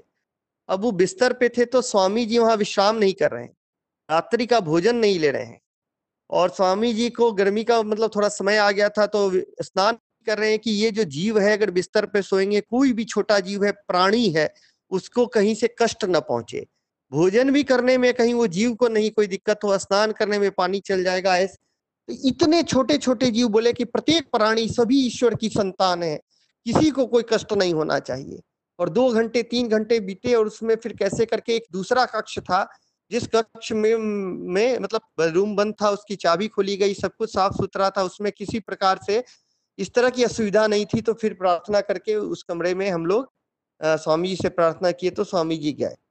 तो ये जो स्वामी जी के साथ यात्रा थी, सब कुछ ये हुआ तो ये सब मतलब ये मैं बोल इस ले रहा हूँ कि ये सब सीखने को भी मिला और इधर Swami ji back of the mind कह रहे हैं कि आप तो प्रधान सेवक हैं, प्रधान सेवक हैं। ये करने के बाद 2019 का वार्षिकोत्सव आता है शून्य शिखर का। और शून्य शिखर आश्रम में स्वामी जी पहुँच गए हैं, पीछे से हम लोग पहुँचते हैं दिल्ली के कुछ लोग। नए लोगों को लेकर गया था। इस बार वो कुछ हेलीकॉप्टर से गए, हम लोग चढ़ के गए थे बाई रोड, पैदल। तो ऊपर जब गए हैं तो वहाँ पे एक कोई आए हुए हैं साथ में दिल्ली के ही, जो कि कुछ सेवा देना चाहते थे और वो कैश सेवा लेके चले गए थे, जो कि उन्हें डर लग रहा था कि बैग में ऐसे लेके पर्स में घूमेंगे, हस्बैंड वाइफ तो कहीं कुछ ये ना हो जाए और तो इसलिए चाहते थे एक बार चला जाए स्वामी जी के पास। तो उन्होंने मेरे को कहा, अब स्वामी जी वॉक कर रहे हैं।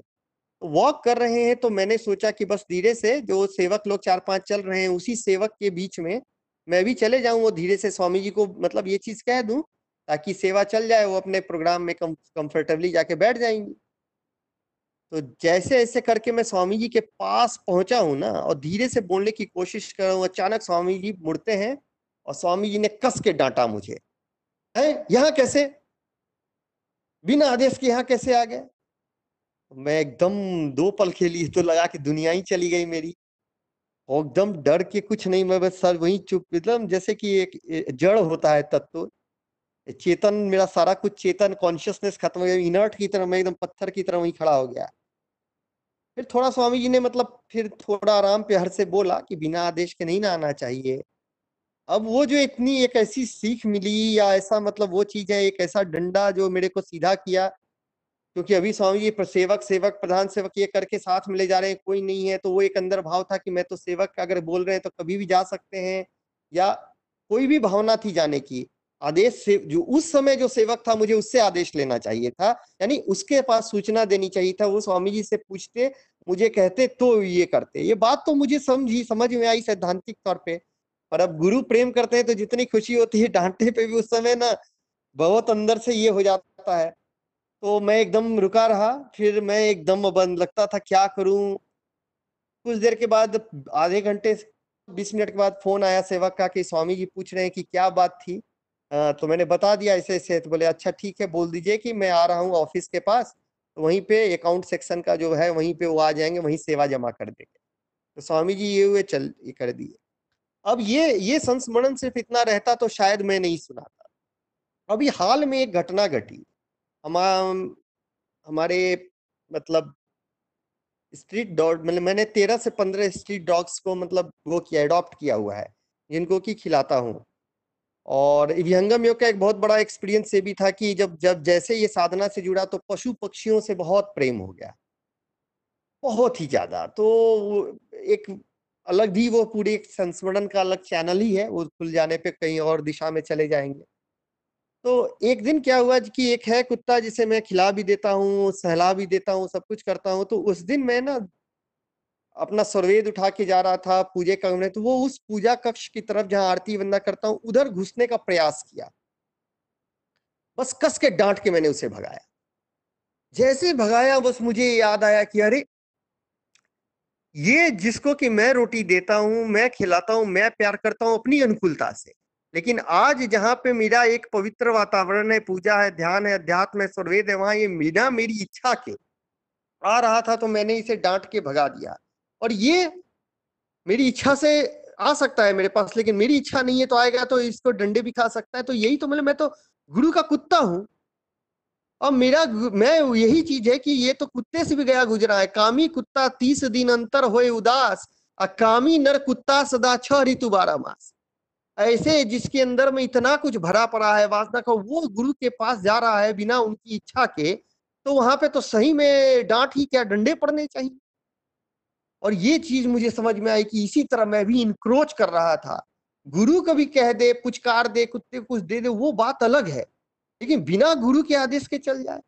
और ये चीज़ मुझे याद आई एक और 2016 की बात है सितंबर में। स्वामी जी एक बार एक जगह पर थे दिल्ली में ही सफदरजंग में, सफदरजंग इनक्लेव में। और वहाँ पे एक व्यक्ति आए हैं जो स्वामी जी का पिछले डेढ़ दो महीने में ना बहुत समय नष्ट किए मतलब हर बार दर्शन करने आते थे, आधे घंटे, एक घंटे ले लेते थे। और उस दिन इच्छा के विरुद्ध उनको मतलब बहुत दबाव देकर वो आ गए हैं और कई मिनट ले गए। जब वो गए हैं तो स्वामी जी ने मुझे बोला है कि ये सदगुरु का हर क्षण अमूल्य होता है और ये जानते नहीं है, अगर इस तरह से सदगुरु मतलब कि समय को नष्ट करेंगे तो ये इनके लिए ठीक नहीं, हितकर नहीं है।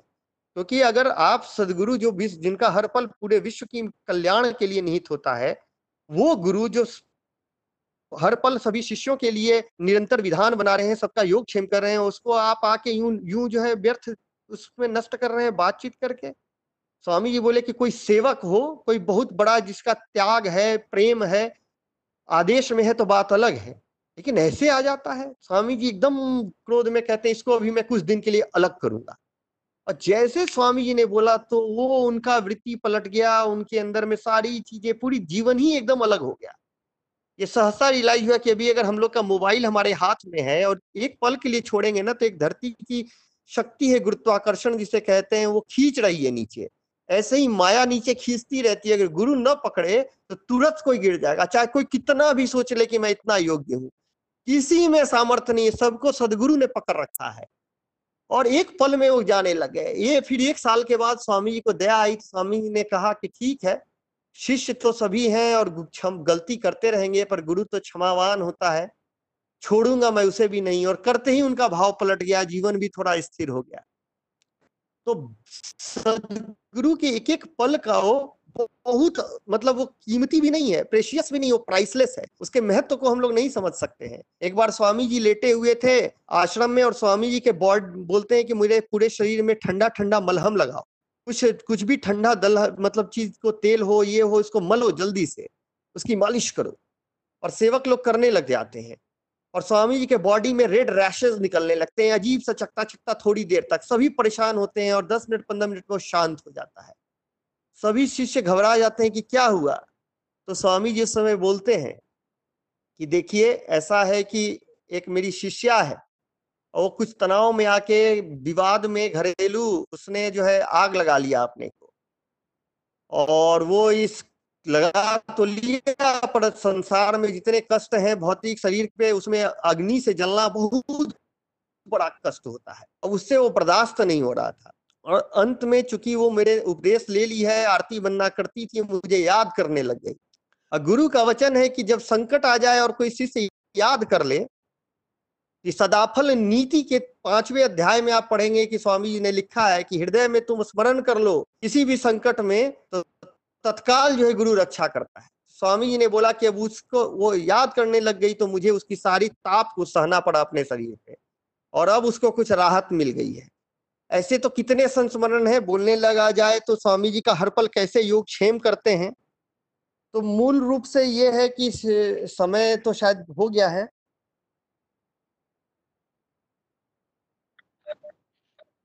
जी आप आप बोले भैया। है, समय है अभी। ये समय तो हो गया है लेकिन आप पाँच दस मिनट बोल सकते हैं अभी। जी। नहीं नहीं ठीक है फिर। तो बस ये है कि सदगुरु का तो जितना मतलब संस्मरण कहा जाए और जितना भी ए, वो कमी है क्योंकि संस्मरण तो सुनाते हुए एक शायद जीवन बीत जाए लेकिन ये संस्मरण के अधिक हो जाएँगे समय ही कम पड़ जाएगा। तो अधिक बोलना ठीक नहीं लगता है। एक संस्मरण पाँच मिनट आपने कहा है तो स्मरण हो आता है, उसमें कहीं ना कहीं यूएस का भी कुछ रोल है। दिल्ली में एक कोरोला अल्टिस करके एक कार जो है, वो एक लेने का प्रयास किया था, संकेत स्वामी जी से मिला था। तो उसमें ये था कि जो लोग, मेरे माध्यम से मतलब जुड़े हैं, माध्यम तो गुरु बनाता है मतलब जिनको गुरु ने ये किया है तो उन लोगों से थोड़ा थोड़ा कंट्रीब्यूशन जो कि स्वर्वेद महामंदिर के संकल्प के अतिरिक्त होगा तो उससे कार लेनी थी। तो उस कार के लिए थोड़ा थोड़ा कंट्रीब्यूशन सबसे ले रहा था। संयोग से उसमें विजय भैया और निरंजन जी ने भी कुछ कंट्रीब्यूट किया था, और दिल्ली के जो भी हमारे सब प्रिय मित्र थे और गुरु भाई लोग तो उसमें एक गुरु भाई हैं जो कि उनका नाम मतलब भूपेंद्र है।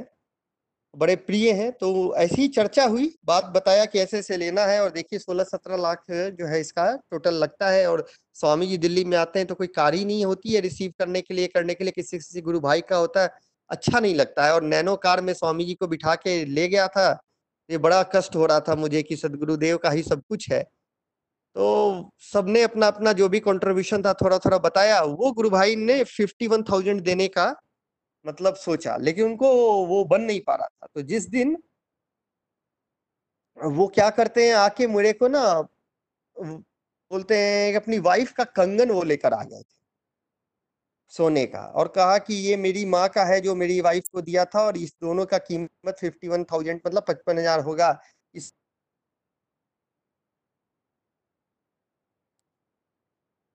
बड़ी एक अजीब सी बात ये कही गई कि क्या बोल रहे हैं आप? कि अब इनका कंगन बेच के मतलब सेवा दें?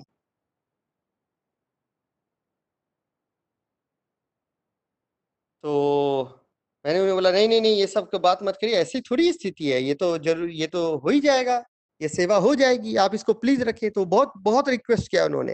मैंने बोला, नहीं, बिल्कुल नहीं, आपने दिया, आपका भाव गुरु ने रख लिया। और ये फिफ्टी वन थाउज़ेंड कोई बड़ी चीज़ नहीं है। ये जितना हमारा हुआ है, उसमें हो जाएगा। कहीं ना कहीं अभी है समय हम लोग को लेने में। और उनका मैंने मना कर दिया उनको। बोला कि आप जो है इसको प्लीज़ रखें अच्छा नहीं लगेगा। और आपने और तो ऑलरेडी दे दिया, क्योंकि आपका भाव था और वो पहुँच गया गुरु तक। ये हस्बैंड वाइफ ना मतलब जाकर रोने लग गए स्वामी जी के फ़ोटो के सामने। नेक्स्ट डे आरती की वंदना की कि, गुरु हमसे क्यों ऐसी स्थिति है कि सेवा नहीं ले रहे हैं? इधर क्या होता है कि हम लोग शोरूम में जाते हैं देखने के लिए तो मैंने सोचा कि उन्हें बुरा ना लगे कि उनका कंट्रीब्यूशन नहीं है, इसलिए उन्हें नहीं बुलाया है। इसलिए मैंने उनको भी फ़ोन किया कि आप भी आ जाओ देखने के लिए, अभी लेंगे हम लोग तीन चार दिन के बाद, कौन सा सिलेक्ट करना है, कौन सा मॉडल वॉडल ये देख लिया जाए। तो उस समय गए तो इनोवा लेने थे, लेकिन उस समय दिल्ली में शायद वो मना हो गया था दिल्ली नंबर के साथ। तो फिर, कोरला ऑल्टिस की बात हुई, उसमें गोपाल ऋषि जी हैं, उनका सजेशन था कि यही लिया जाए, ऐसे ऐसे करके। तो उस दिन वो फिफ्टी वन थाउज़ेंड ला के कैश देने लग गए कि ये लिया जाए, इसमें मेरा भी कंट्रीब्यूशन रहेगा। मैंने बोला, अरे, आपको मना किया था ना? तो बोलते हैं कि, नहीं नहीं मना किया था मैंने। तो मैंने बोला, आपने बेच दिया क्या उसे? मैं बड़ा थोड़ा सा गुस्से में बोला उन्हें तो वो बोले, नहीं, भारत भाई, आप कैसे सोच रहे हैं जब आपने मना कर दिया? ये तो स्वामी जी का है, स्वामी ने दिया है। मैंने बोला, स्वामी जी ने दिया कैसे? कहा कि क्या बताएँ, हम लोग तो दोनों पति पत्नी स्वामी जी से इतना रोए फ़ोटो के सामने कि आप हमसे सेवा लगता है नाराज़ हैं जो नहीं ले रहे हैं। एक अजीब सा चमत्कार हुआ। आज से मैं सात आठ साल पहले कोलकाता में रहता था। तो कलकत्ता में एक लड़का था जिसने मेरे से पैसे जो है लिए थे उधार और वो लड़का कई लोगों से उधार ले लिया था और उसके बाद वो भाग गया था और वो लड़का पागल हो गया था। यानी उसका मस्तिष्क जो है विक्षिप्त हो गया था। और उसका कुछ भी पता नहीं था। और अचानक क्या हुआ है कि कल वो लड़का आ, का ब्रेन जो है कहते हैं कि ठीक हो गया उसको याद आ गया कि मैंने किस किस से पैसे लिए और उसने मेरे पता करना लिया सबका पैसा दे रहा है मेरे को पता करते करते मेरे दोस्त के पास गया मेरा दोस्त जो है मुझे फ़ोन किया और उसने बोला कि ऐसे ऐसे वो बोल रहा है तो मुझे तो विश्वास नहीं हुआ तो बोला क्या तुम्हारा नंबर दे दूँ? तो मैंने बोला दे दो थोड़ी वो देगा पैसा ये तो झूठी बात है। लेकिन उसने सही में कॉल किया अकाउंट नंबर मांगा, मैंने अकाउंट नंबर दिया तो आज सुबह सुबह उसने पैसे भेज दिए। ये तो मेरा मरा हुआ पैसा था, ये गुरु ने दिया है तो इस तरह से ये हो गया। तो ये एक संस्मरण था जो बड़ा मुझे कि ये हुआ कि अगर शिष्य प्रार्थना करता है तो गुरु व्यवस्था सब कुछ कर देता है। और अंत जो समापन करने की तरफ़ बढ़ने में एक छोटा संस्मरण और बोलता हूँ, क्योंकि ये बड़ा मार्मिक है। 2013 में हम लोग गए थे दिल्ली कार्यक्रम के लिए भिक्षा मांगने और एक गुरु बहन ने बुलाया था अपने यहाँ। और वो गुरु बहन जो है उनके वे घर बहुत छोटा सा घर था, दस बाई बारह का उसी घर में रहना था और उसी में खाना बनाना सब कुछ था। जब पहुँचते हैं तो उन्होंने सात हज़ार आठ सौ कुछ रुपए दिए और बहुत सत्कार भी किया, लेकिन पूरे घर में एक मायूसी सी थी। तो जब उस मायूसी को देखा तो बहुत हम लोग को आश्चर्य हो रहा था कि क्यों इतना उदास से लग रहे हैं। पर हम लोगों ने उतना कुछ बोला नहीं। फिर अंत में पूछा कि क्या बात है, आप लोग का चेहरा बड़ा ये है। तो जब पैसे निकाल के देने लगी तो कही कि क्या कहें गुरु भाई, हमें ग्यारह हज़ार देने का सोचा था, लेकिन मेरा जो है ना पुत्र, जो अभी जस्ट नौकरी ज्वाइन किया था, उसका देहांत हो गया है पंद्रह दिन पहले। अभी दो दिन पहले ही तो उसका सब सारा अंतिम संस्कार के साथ तेरहवीं वगैरह पूरी हुई है। उसी में कुछ पैसे खर्च हो गए नहीं तो पूरा ग्यारह देती लेकिन मैं दूँगी प्रोग्राम नहीं नहीं नहीं पहले वो बोलते हैं। जो है ये चीज़ जो है मेरे को तो एकदम मैं एकदम थोड़ी देर के लिए मैं एकदम घबरा गया कि क्या बोल रही हैं ये। एक लौते पुत्र मतलब वो पुत्र का ध्यान उसके बाद ये जो है सेवा के लिए हाथ आगे बढ़ा दिया है दे रही है। मैं लेने लायक हूँ कि नहीं? इतनी पवित्र और उस, उच्च जबकि पाँच छह वर्षों से जुड़ी हुई हैं अब। और ऐसा भाव वो कहती हैं कि ये तो संसार में आना जाना ये तो लगा है कौन आया है, अपने कर्म से जा रहा है, इसी में तो हम लोग फंसे हैं संसार में। इससे बाहर निकालने वाला सदगुरु है तो इसमें सदगुरु का क्या है? इस इस जन्म मृत्यु के बंधन से बाहर गुरु करे, इसलिए हम गुरु से इन सब चीज़ों के लिए नहीं जुड़े हैं। ये तो मेरा कष्ट है, बस शांति दें और उस आत्मा को अच्छी गति दें, यही मैं प्रार्थना करती फिर मैंने गुरु को याद किया, उनके श्रद्धा भाव को नमन किया, गुरु की दया और उनके उसको किया कि कहाँ कहाँ अपने कैसे कैसे शिष्यों से प्रेरणा के आप स्रोत भरे हुए हैं। फिर वो सेवा ली। तो संसार में एक से एक शिष्य हैं, स्वामी जी कहते हैं, शिष्य हमारे सब बड़े कर्म गुण के भेद। तो हर शिष्य से प्रेरणा है और सबके जीवन में बहुत सारे संस्मरण भरे पड़े हैं। तो संस्मरण घटित भी तब होते हैं जब संस- अच्छे जब समर्पण होता है, अभिमान में दिक्कत होती है। कल सदगुरु कबीर प्राकट्य दिवस था और मैं घर में जब आरती कर रहा था तो आरती करते हुए मुझे एक मतलब लगा कि ये भी देखिए बड़ी अजीब सी चीज़ है। लास्ट एक मिनट में कंक्लूड कर रहा हूँ कि बारह सत्रह अठारह वर्ष हो गए उपदेश लिए, बारह तेरह वर्षों से तो नियमित आरती कर रहा हूँ। तो मतलब आरती तो सब याद ही है कि एक समय था कि आरती भी नहीं थी तो एक मन में सूक्ष्म भाव आया जिसका कोई कारण नहीं था, पर आ गया। कि आरती तो याद ही अब तो आरती याद है। जो रोज गा रहे हैं, ऐसा सोचे कि पंक्ति इसमें कि गा सकता हूँ मैं। ऐसे करते ही मैं वही पंक्ति याद ही मतलब ये भी नहीं कि अगली पंक्ति, वो वही पंक्ति में भूल गया। दो वर्ड के बाद तीसरा वर्ड ही नहीं याद आ रहा था। फिर बड़ी कोशिश करके देख के पढ़ा, फिर अगली पंक्ति भूल गया, फिर तीसरी पंक्ति नहीं याद आ रही है। करते करते मैंने वो पूरी की पूरी फिर आरती पढ़ी और क्षमा मांगा कि नहीं स्वामी जी, मैं आरती भी नहीं गा सकता हूँ। आप चाहोगे तभी आरती गा पाऊँगा। मन में यह भी मान लिया जाए कि मैं आरती भी गा पाऊँ तो नहीं हो पाएगा। ये एकदम ईश्वर की दया है कि अगर वो चाह देते हैं, कृपा करते हैं तो ये जो भी हो रहा है ना, वंदना, आरती, साधना, सत्संग, ये सब में एक डिवाइन ब्लिस ब्लेस ब्लेसिंग्स है ग्रेस है। और उसके महत्व को समझना है। अगर बल्ब जल रहा है तो पीछे करंट है। हम अगर अभी सत्संग में बैठे हैं ना तो एक बहुत बड़ी शक्ति हमारे साथ कार्य कर रही है। कितने हमारे दुख और पाप भस्म हुए होंगे, कितने पुण्य उदय हुए होंगे, ये हम नहीं समझ सकते हैं। ये इतना बड़ा ये है कि ब्रह्म विद्या के, सदगुरु के सानिध्य में उनकी छवि और उनकी कृपा, उनके परमाणुओं के साथ प्रभाव में युक्त होके कोई विहंगम योग के सत्संग में बैठ जाए और गुरु की महिमा गाए। जो बोल रहा है वो महत्वपूर्ण नहीं है, जो सुन रहे हैं वो भी सुनने के कारण महत्वपूर्ण नहीं है, लेकिन बैठ गए गुरु के सत्संग में तो एक शक्ति है जो आत्मा के साथ जुड़कर कुछ कार्य कर रही है, वो एक ऐसा खेल रच रही है जो हमको सारे दुख और बंधनों से निरंतर ऊपर की ओर ले जा रहा है और दुख की निवृत्ति हो रही है, आनंद की प्राप्ति हो रही है, ज्ञान की ओर बढ़ रहे हैं। तो ऐसे गुरु की महान महिमा है और मैंने पहले भी कहा कि मंचों से ज़्यादा कभी मैंने संस्मरण नहीं सुनाया नॉर्मल चीज़ बातचीत में कभी कहता हूँ तो इसके लिए मुझे क्षमा करेंगे क्योंकि द वे मैं बोल रहा हूँ, वो उतना ज़्यादा इफिशियंट एलोक्वेंट नहीं होगा। और मैं खुद भी समझ रहा हूँ नॉर्मल बातों में थोड़ा ज़्यादा अच्छे से मैं रख भी पाता और समय भी कुछ ज़्यादा लिया तो उसके लिए भी मतलब हृदय से, बिल्कुल हृदय से क्षमा मांग रहा हूँ कि उसके लिए आप लोग असुविधा हुई होगी। और आप सबने मुझे सौभाग्य दिया यहाँ पे जुड़ने का, गुरु के महिमा को गाने का, कुछ जीवन के संस्मरण सुनाने का, उसके लिए खुद को सौभाग्यशाली भी मानता हूँ और आप सबका कृतज्ञ हूँ, आभारी हूँ और सदगुरु चरणों में इसके लिए भी ऋणी भाव से दंडवत करता हूँ। प्रेम से बोले सगुदेव भगवान। बहुत बहुत धन्यवाद आदरणीय श्री भारत रत्न जी। आपने कहा कि समय थोड़ा अधिक लग गया। लेकिन आपके अनुभवों को, आपके संस्मरण को सुनते सुनते एक क्षण भी शायद ही किसी के मन में यह विचार आया हो कि समय अधिक लग गया। वास्तव में जब आपके संस्मरणों को सुन रहा था तो हर संस्मरण में एक भाव जो आ रहा था, याद दया को लावती प्रभु कृपालु भगवंत। अधिक याग, याद प्रभु करत हैं, यदि थोड़े कर संत। फिर चाहे वह संस्मरण जर्मनी की उस शिष्या की हो, जिसने प्रभु को इस रूप में याद किया कि स्वामी जी सबका प्रसाद ग्रहण करते हैं, मेरा क्यों नहीं? फिर चाहे वह अन्य किसी भी शिष्य के रूप में हो, चाहे वह आपका संस्मरण हो, कि मैं स्वामी जी को क्या अर्पित करूँ, स्वामी जी के लिए क्या बना के ले जाऊँ।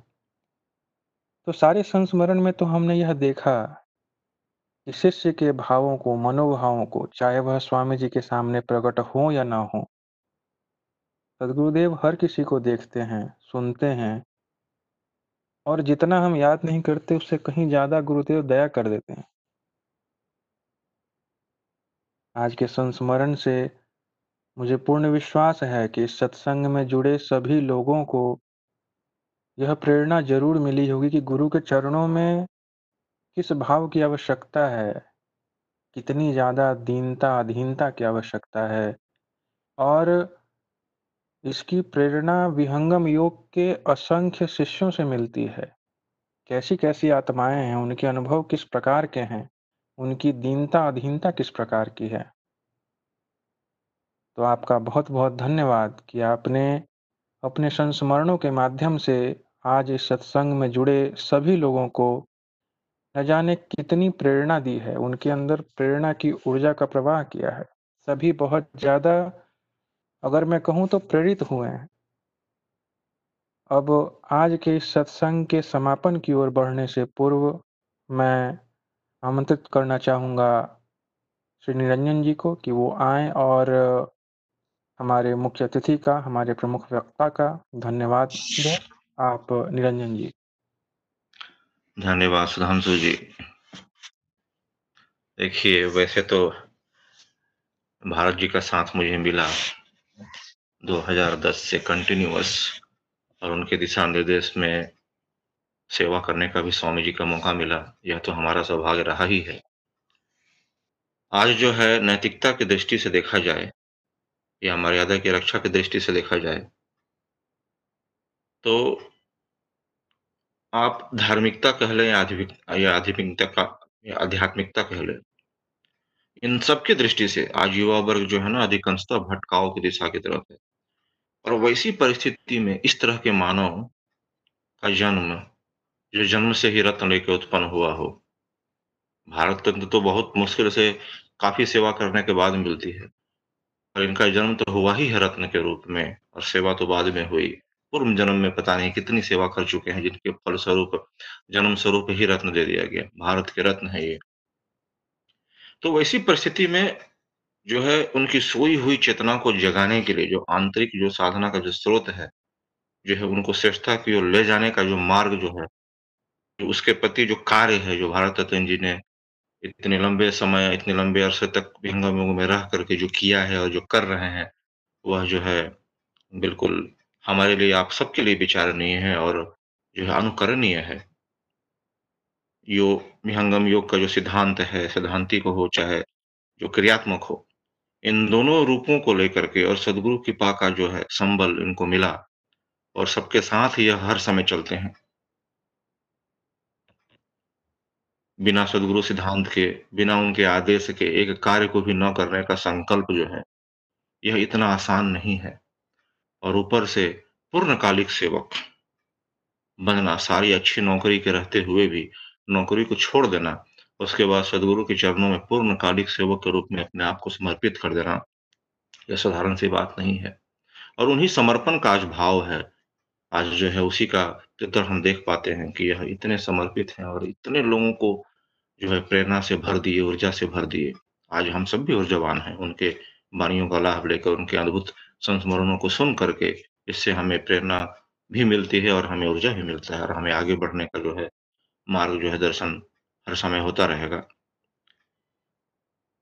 तो ऐसे सदगुरु के सेवाजित शिष्य जो हम सबके साथ आज अपना समय को, कीमती समय को, अपने समय को दिए हम लोगों को इसके लिए मैं बहुत बहुत धन्यवाद ज्ञापन करना चाहता हूँ और भविष्य में कभी समय मिले, आपका समय मिल पाए हम लोगों को तो बड़ी कृपा होगी। ऐसी प्रार्थना के साथ मैं बहुत बहुत धन्यवाद देता हूँ। भारत रत्न जी को बोलिए प्रेम से सदगुरुदेव भगवान की जय। बहुत बहुत धन्यवाद निरंजन जी और बहुत बहुत धन्यवाद भारत रत्न जी। अब हम चलते हैं सत्संग की समाप्ति की ओर, जहाँ पर हम सत्संग का समापन करेंगे शांति पाठ के माध्यम से। संपूर्ण विश्व की शांति के लिए सर्वदेव के चरणों में शांति पाठ के अंतिम चार पंक्तियों को रखने के लिए मैं आमंत्रित करना चाहूँगा सानिका जी को कि आप आएँ और शांति पाठ की अंतिम चार पंक्तियों को सदगुरुदेव के चरणों में अर्पित करें। आप Sanika ji. Thank you uncle शांति पाठ। हे प्रभु, शांति स्वरूप हो। शांति शांतिमय शांति। शांति शांति, जन शांति हो। पूर्ण शांतिमय शांति। हे प्रभु, शांति प्रदान कर। दूर हो सर्व अशांति। देव सदा फल शांतिमय शांति शांति, सुख, शांति। बोलिए सतगुरुदेव, भगवान जय. बहुत बहुत धन्यवाद सनेगा जी। आपने बड़े ही सुंदर वाणी से सदगुरुदेव के चरणों में शांति पाठ को रखा और आज के सत्संग को समापन की ओर ले गई। आज के सत्संग में हम सभी ने आदरणीय भारत रत्न जी के अनुभवों को, उनके संस्मरणों को सुना और इन संस्मरणों को सुनने पे यदि मैं कहूँ, जो हम सीखे, जिस चीज़ ने हमें प्रेरणा दी, वह यह है कि गुरु के चरण में किस प्रकार की दीनता, अधीनता, समर्पण और सेवा भाव की आवश्यकता है। हम इस संसार में कहीं भी रहें, गुरु की दया, गुरु की कृपा और गुरु की नज़र हर एक शिष्य पर हर वक्त है। अब हमारा कर्तव्य क्या है? गुरु के आदेश में रहकर सेवा, सत्संग और साधना से जुड़े रहना और विहंगम योग की यात्रा में नित्य प्रतिदिन आगे बढ़ते रहना। जैसा कि स्वामी जी ने कहा, सेवा सदगुरु हरि भजन और सत्संग विचार, यह संयम नित कीजिए, तीन सार संसार। इसी क्रम में कल हम सभी पुनः इस ब्रिज लाइन पर साढ़े नौ बजे ईस्टर्न टाइम जोन के हिसाब से एकत्रित होंगे। सत्संग कल इंग्लिश में होगा, जहाँ पर हम सभी को आदरणीय अमित मौर्य जी को सुनने का अवसर प्राप्त होगा। आप सभी से निवेदन है कि आप सभी कल के भी सत्संग में इस ब्रिज लाइन पर जुड़ें और सत्संग का लाभ उठाएँ, उनके अनुभवों का, उनकी वाणी का लाभ उठाएँ। तब तक आप सभी लोगों का दिन शुभ हो। जय गुरुदेव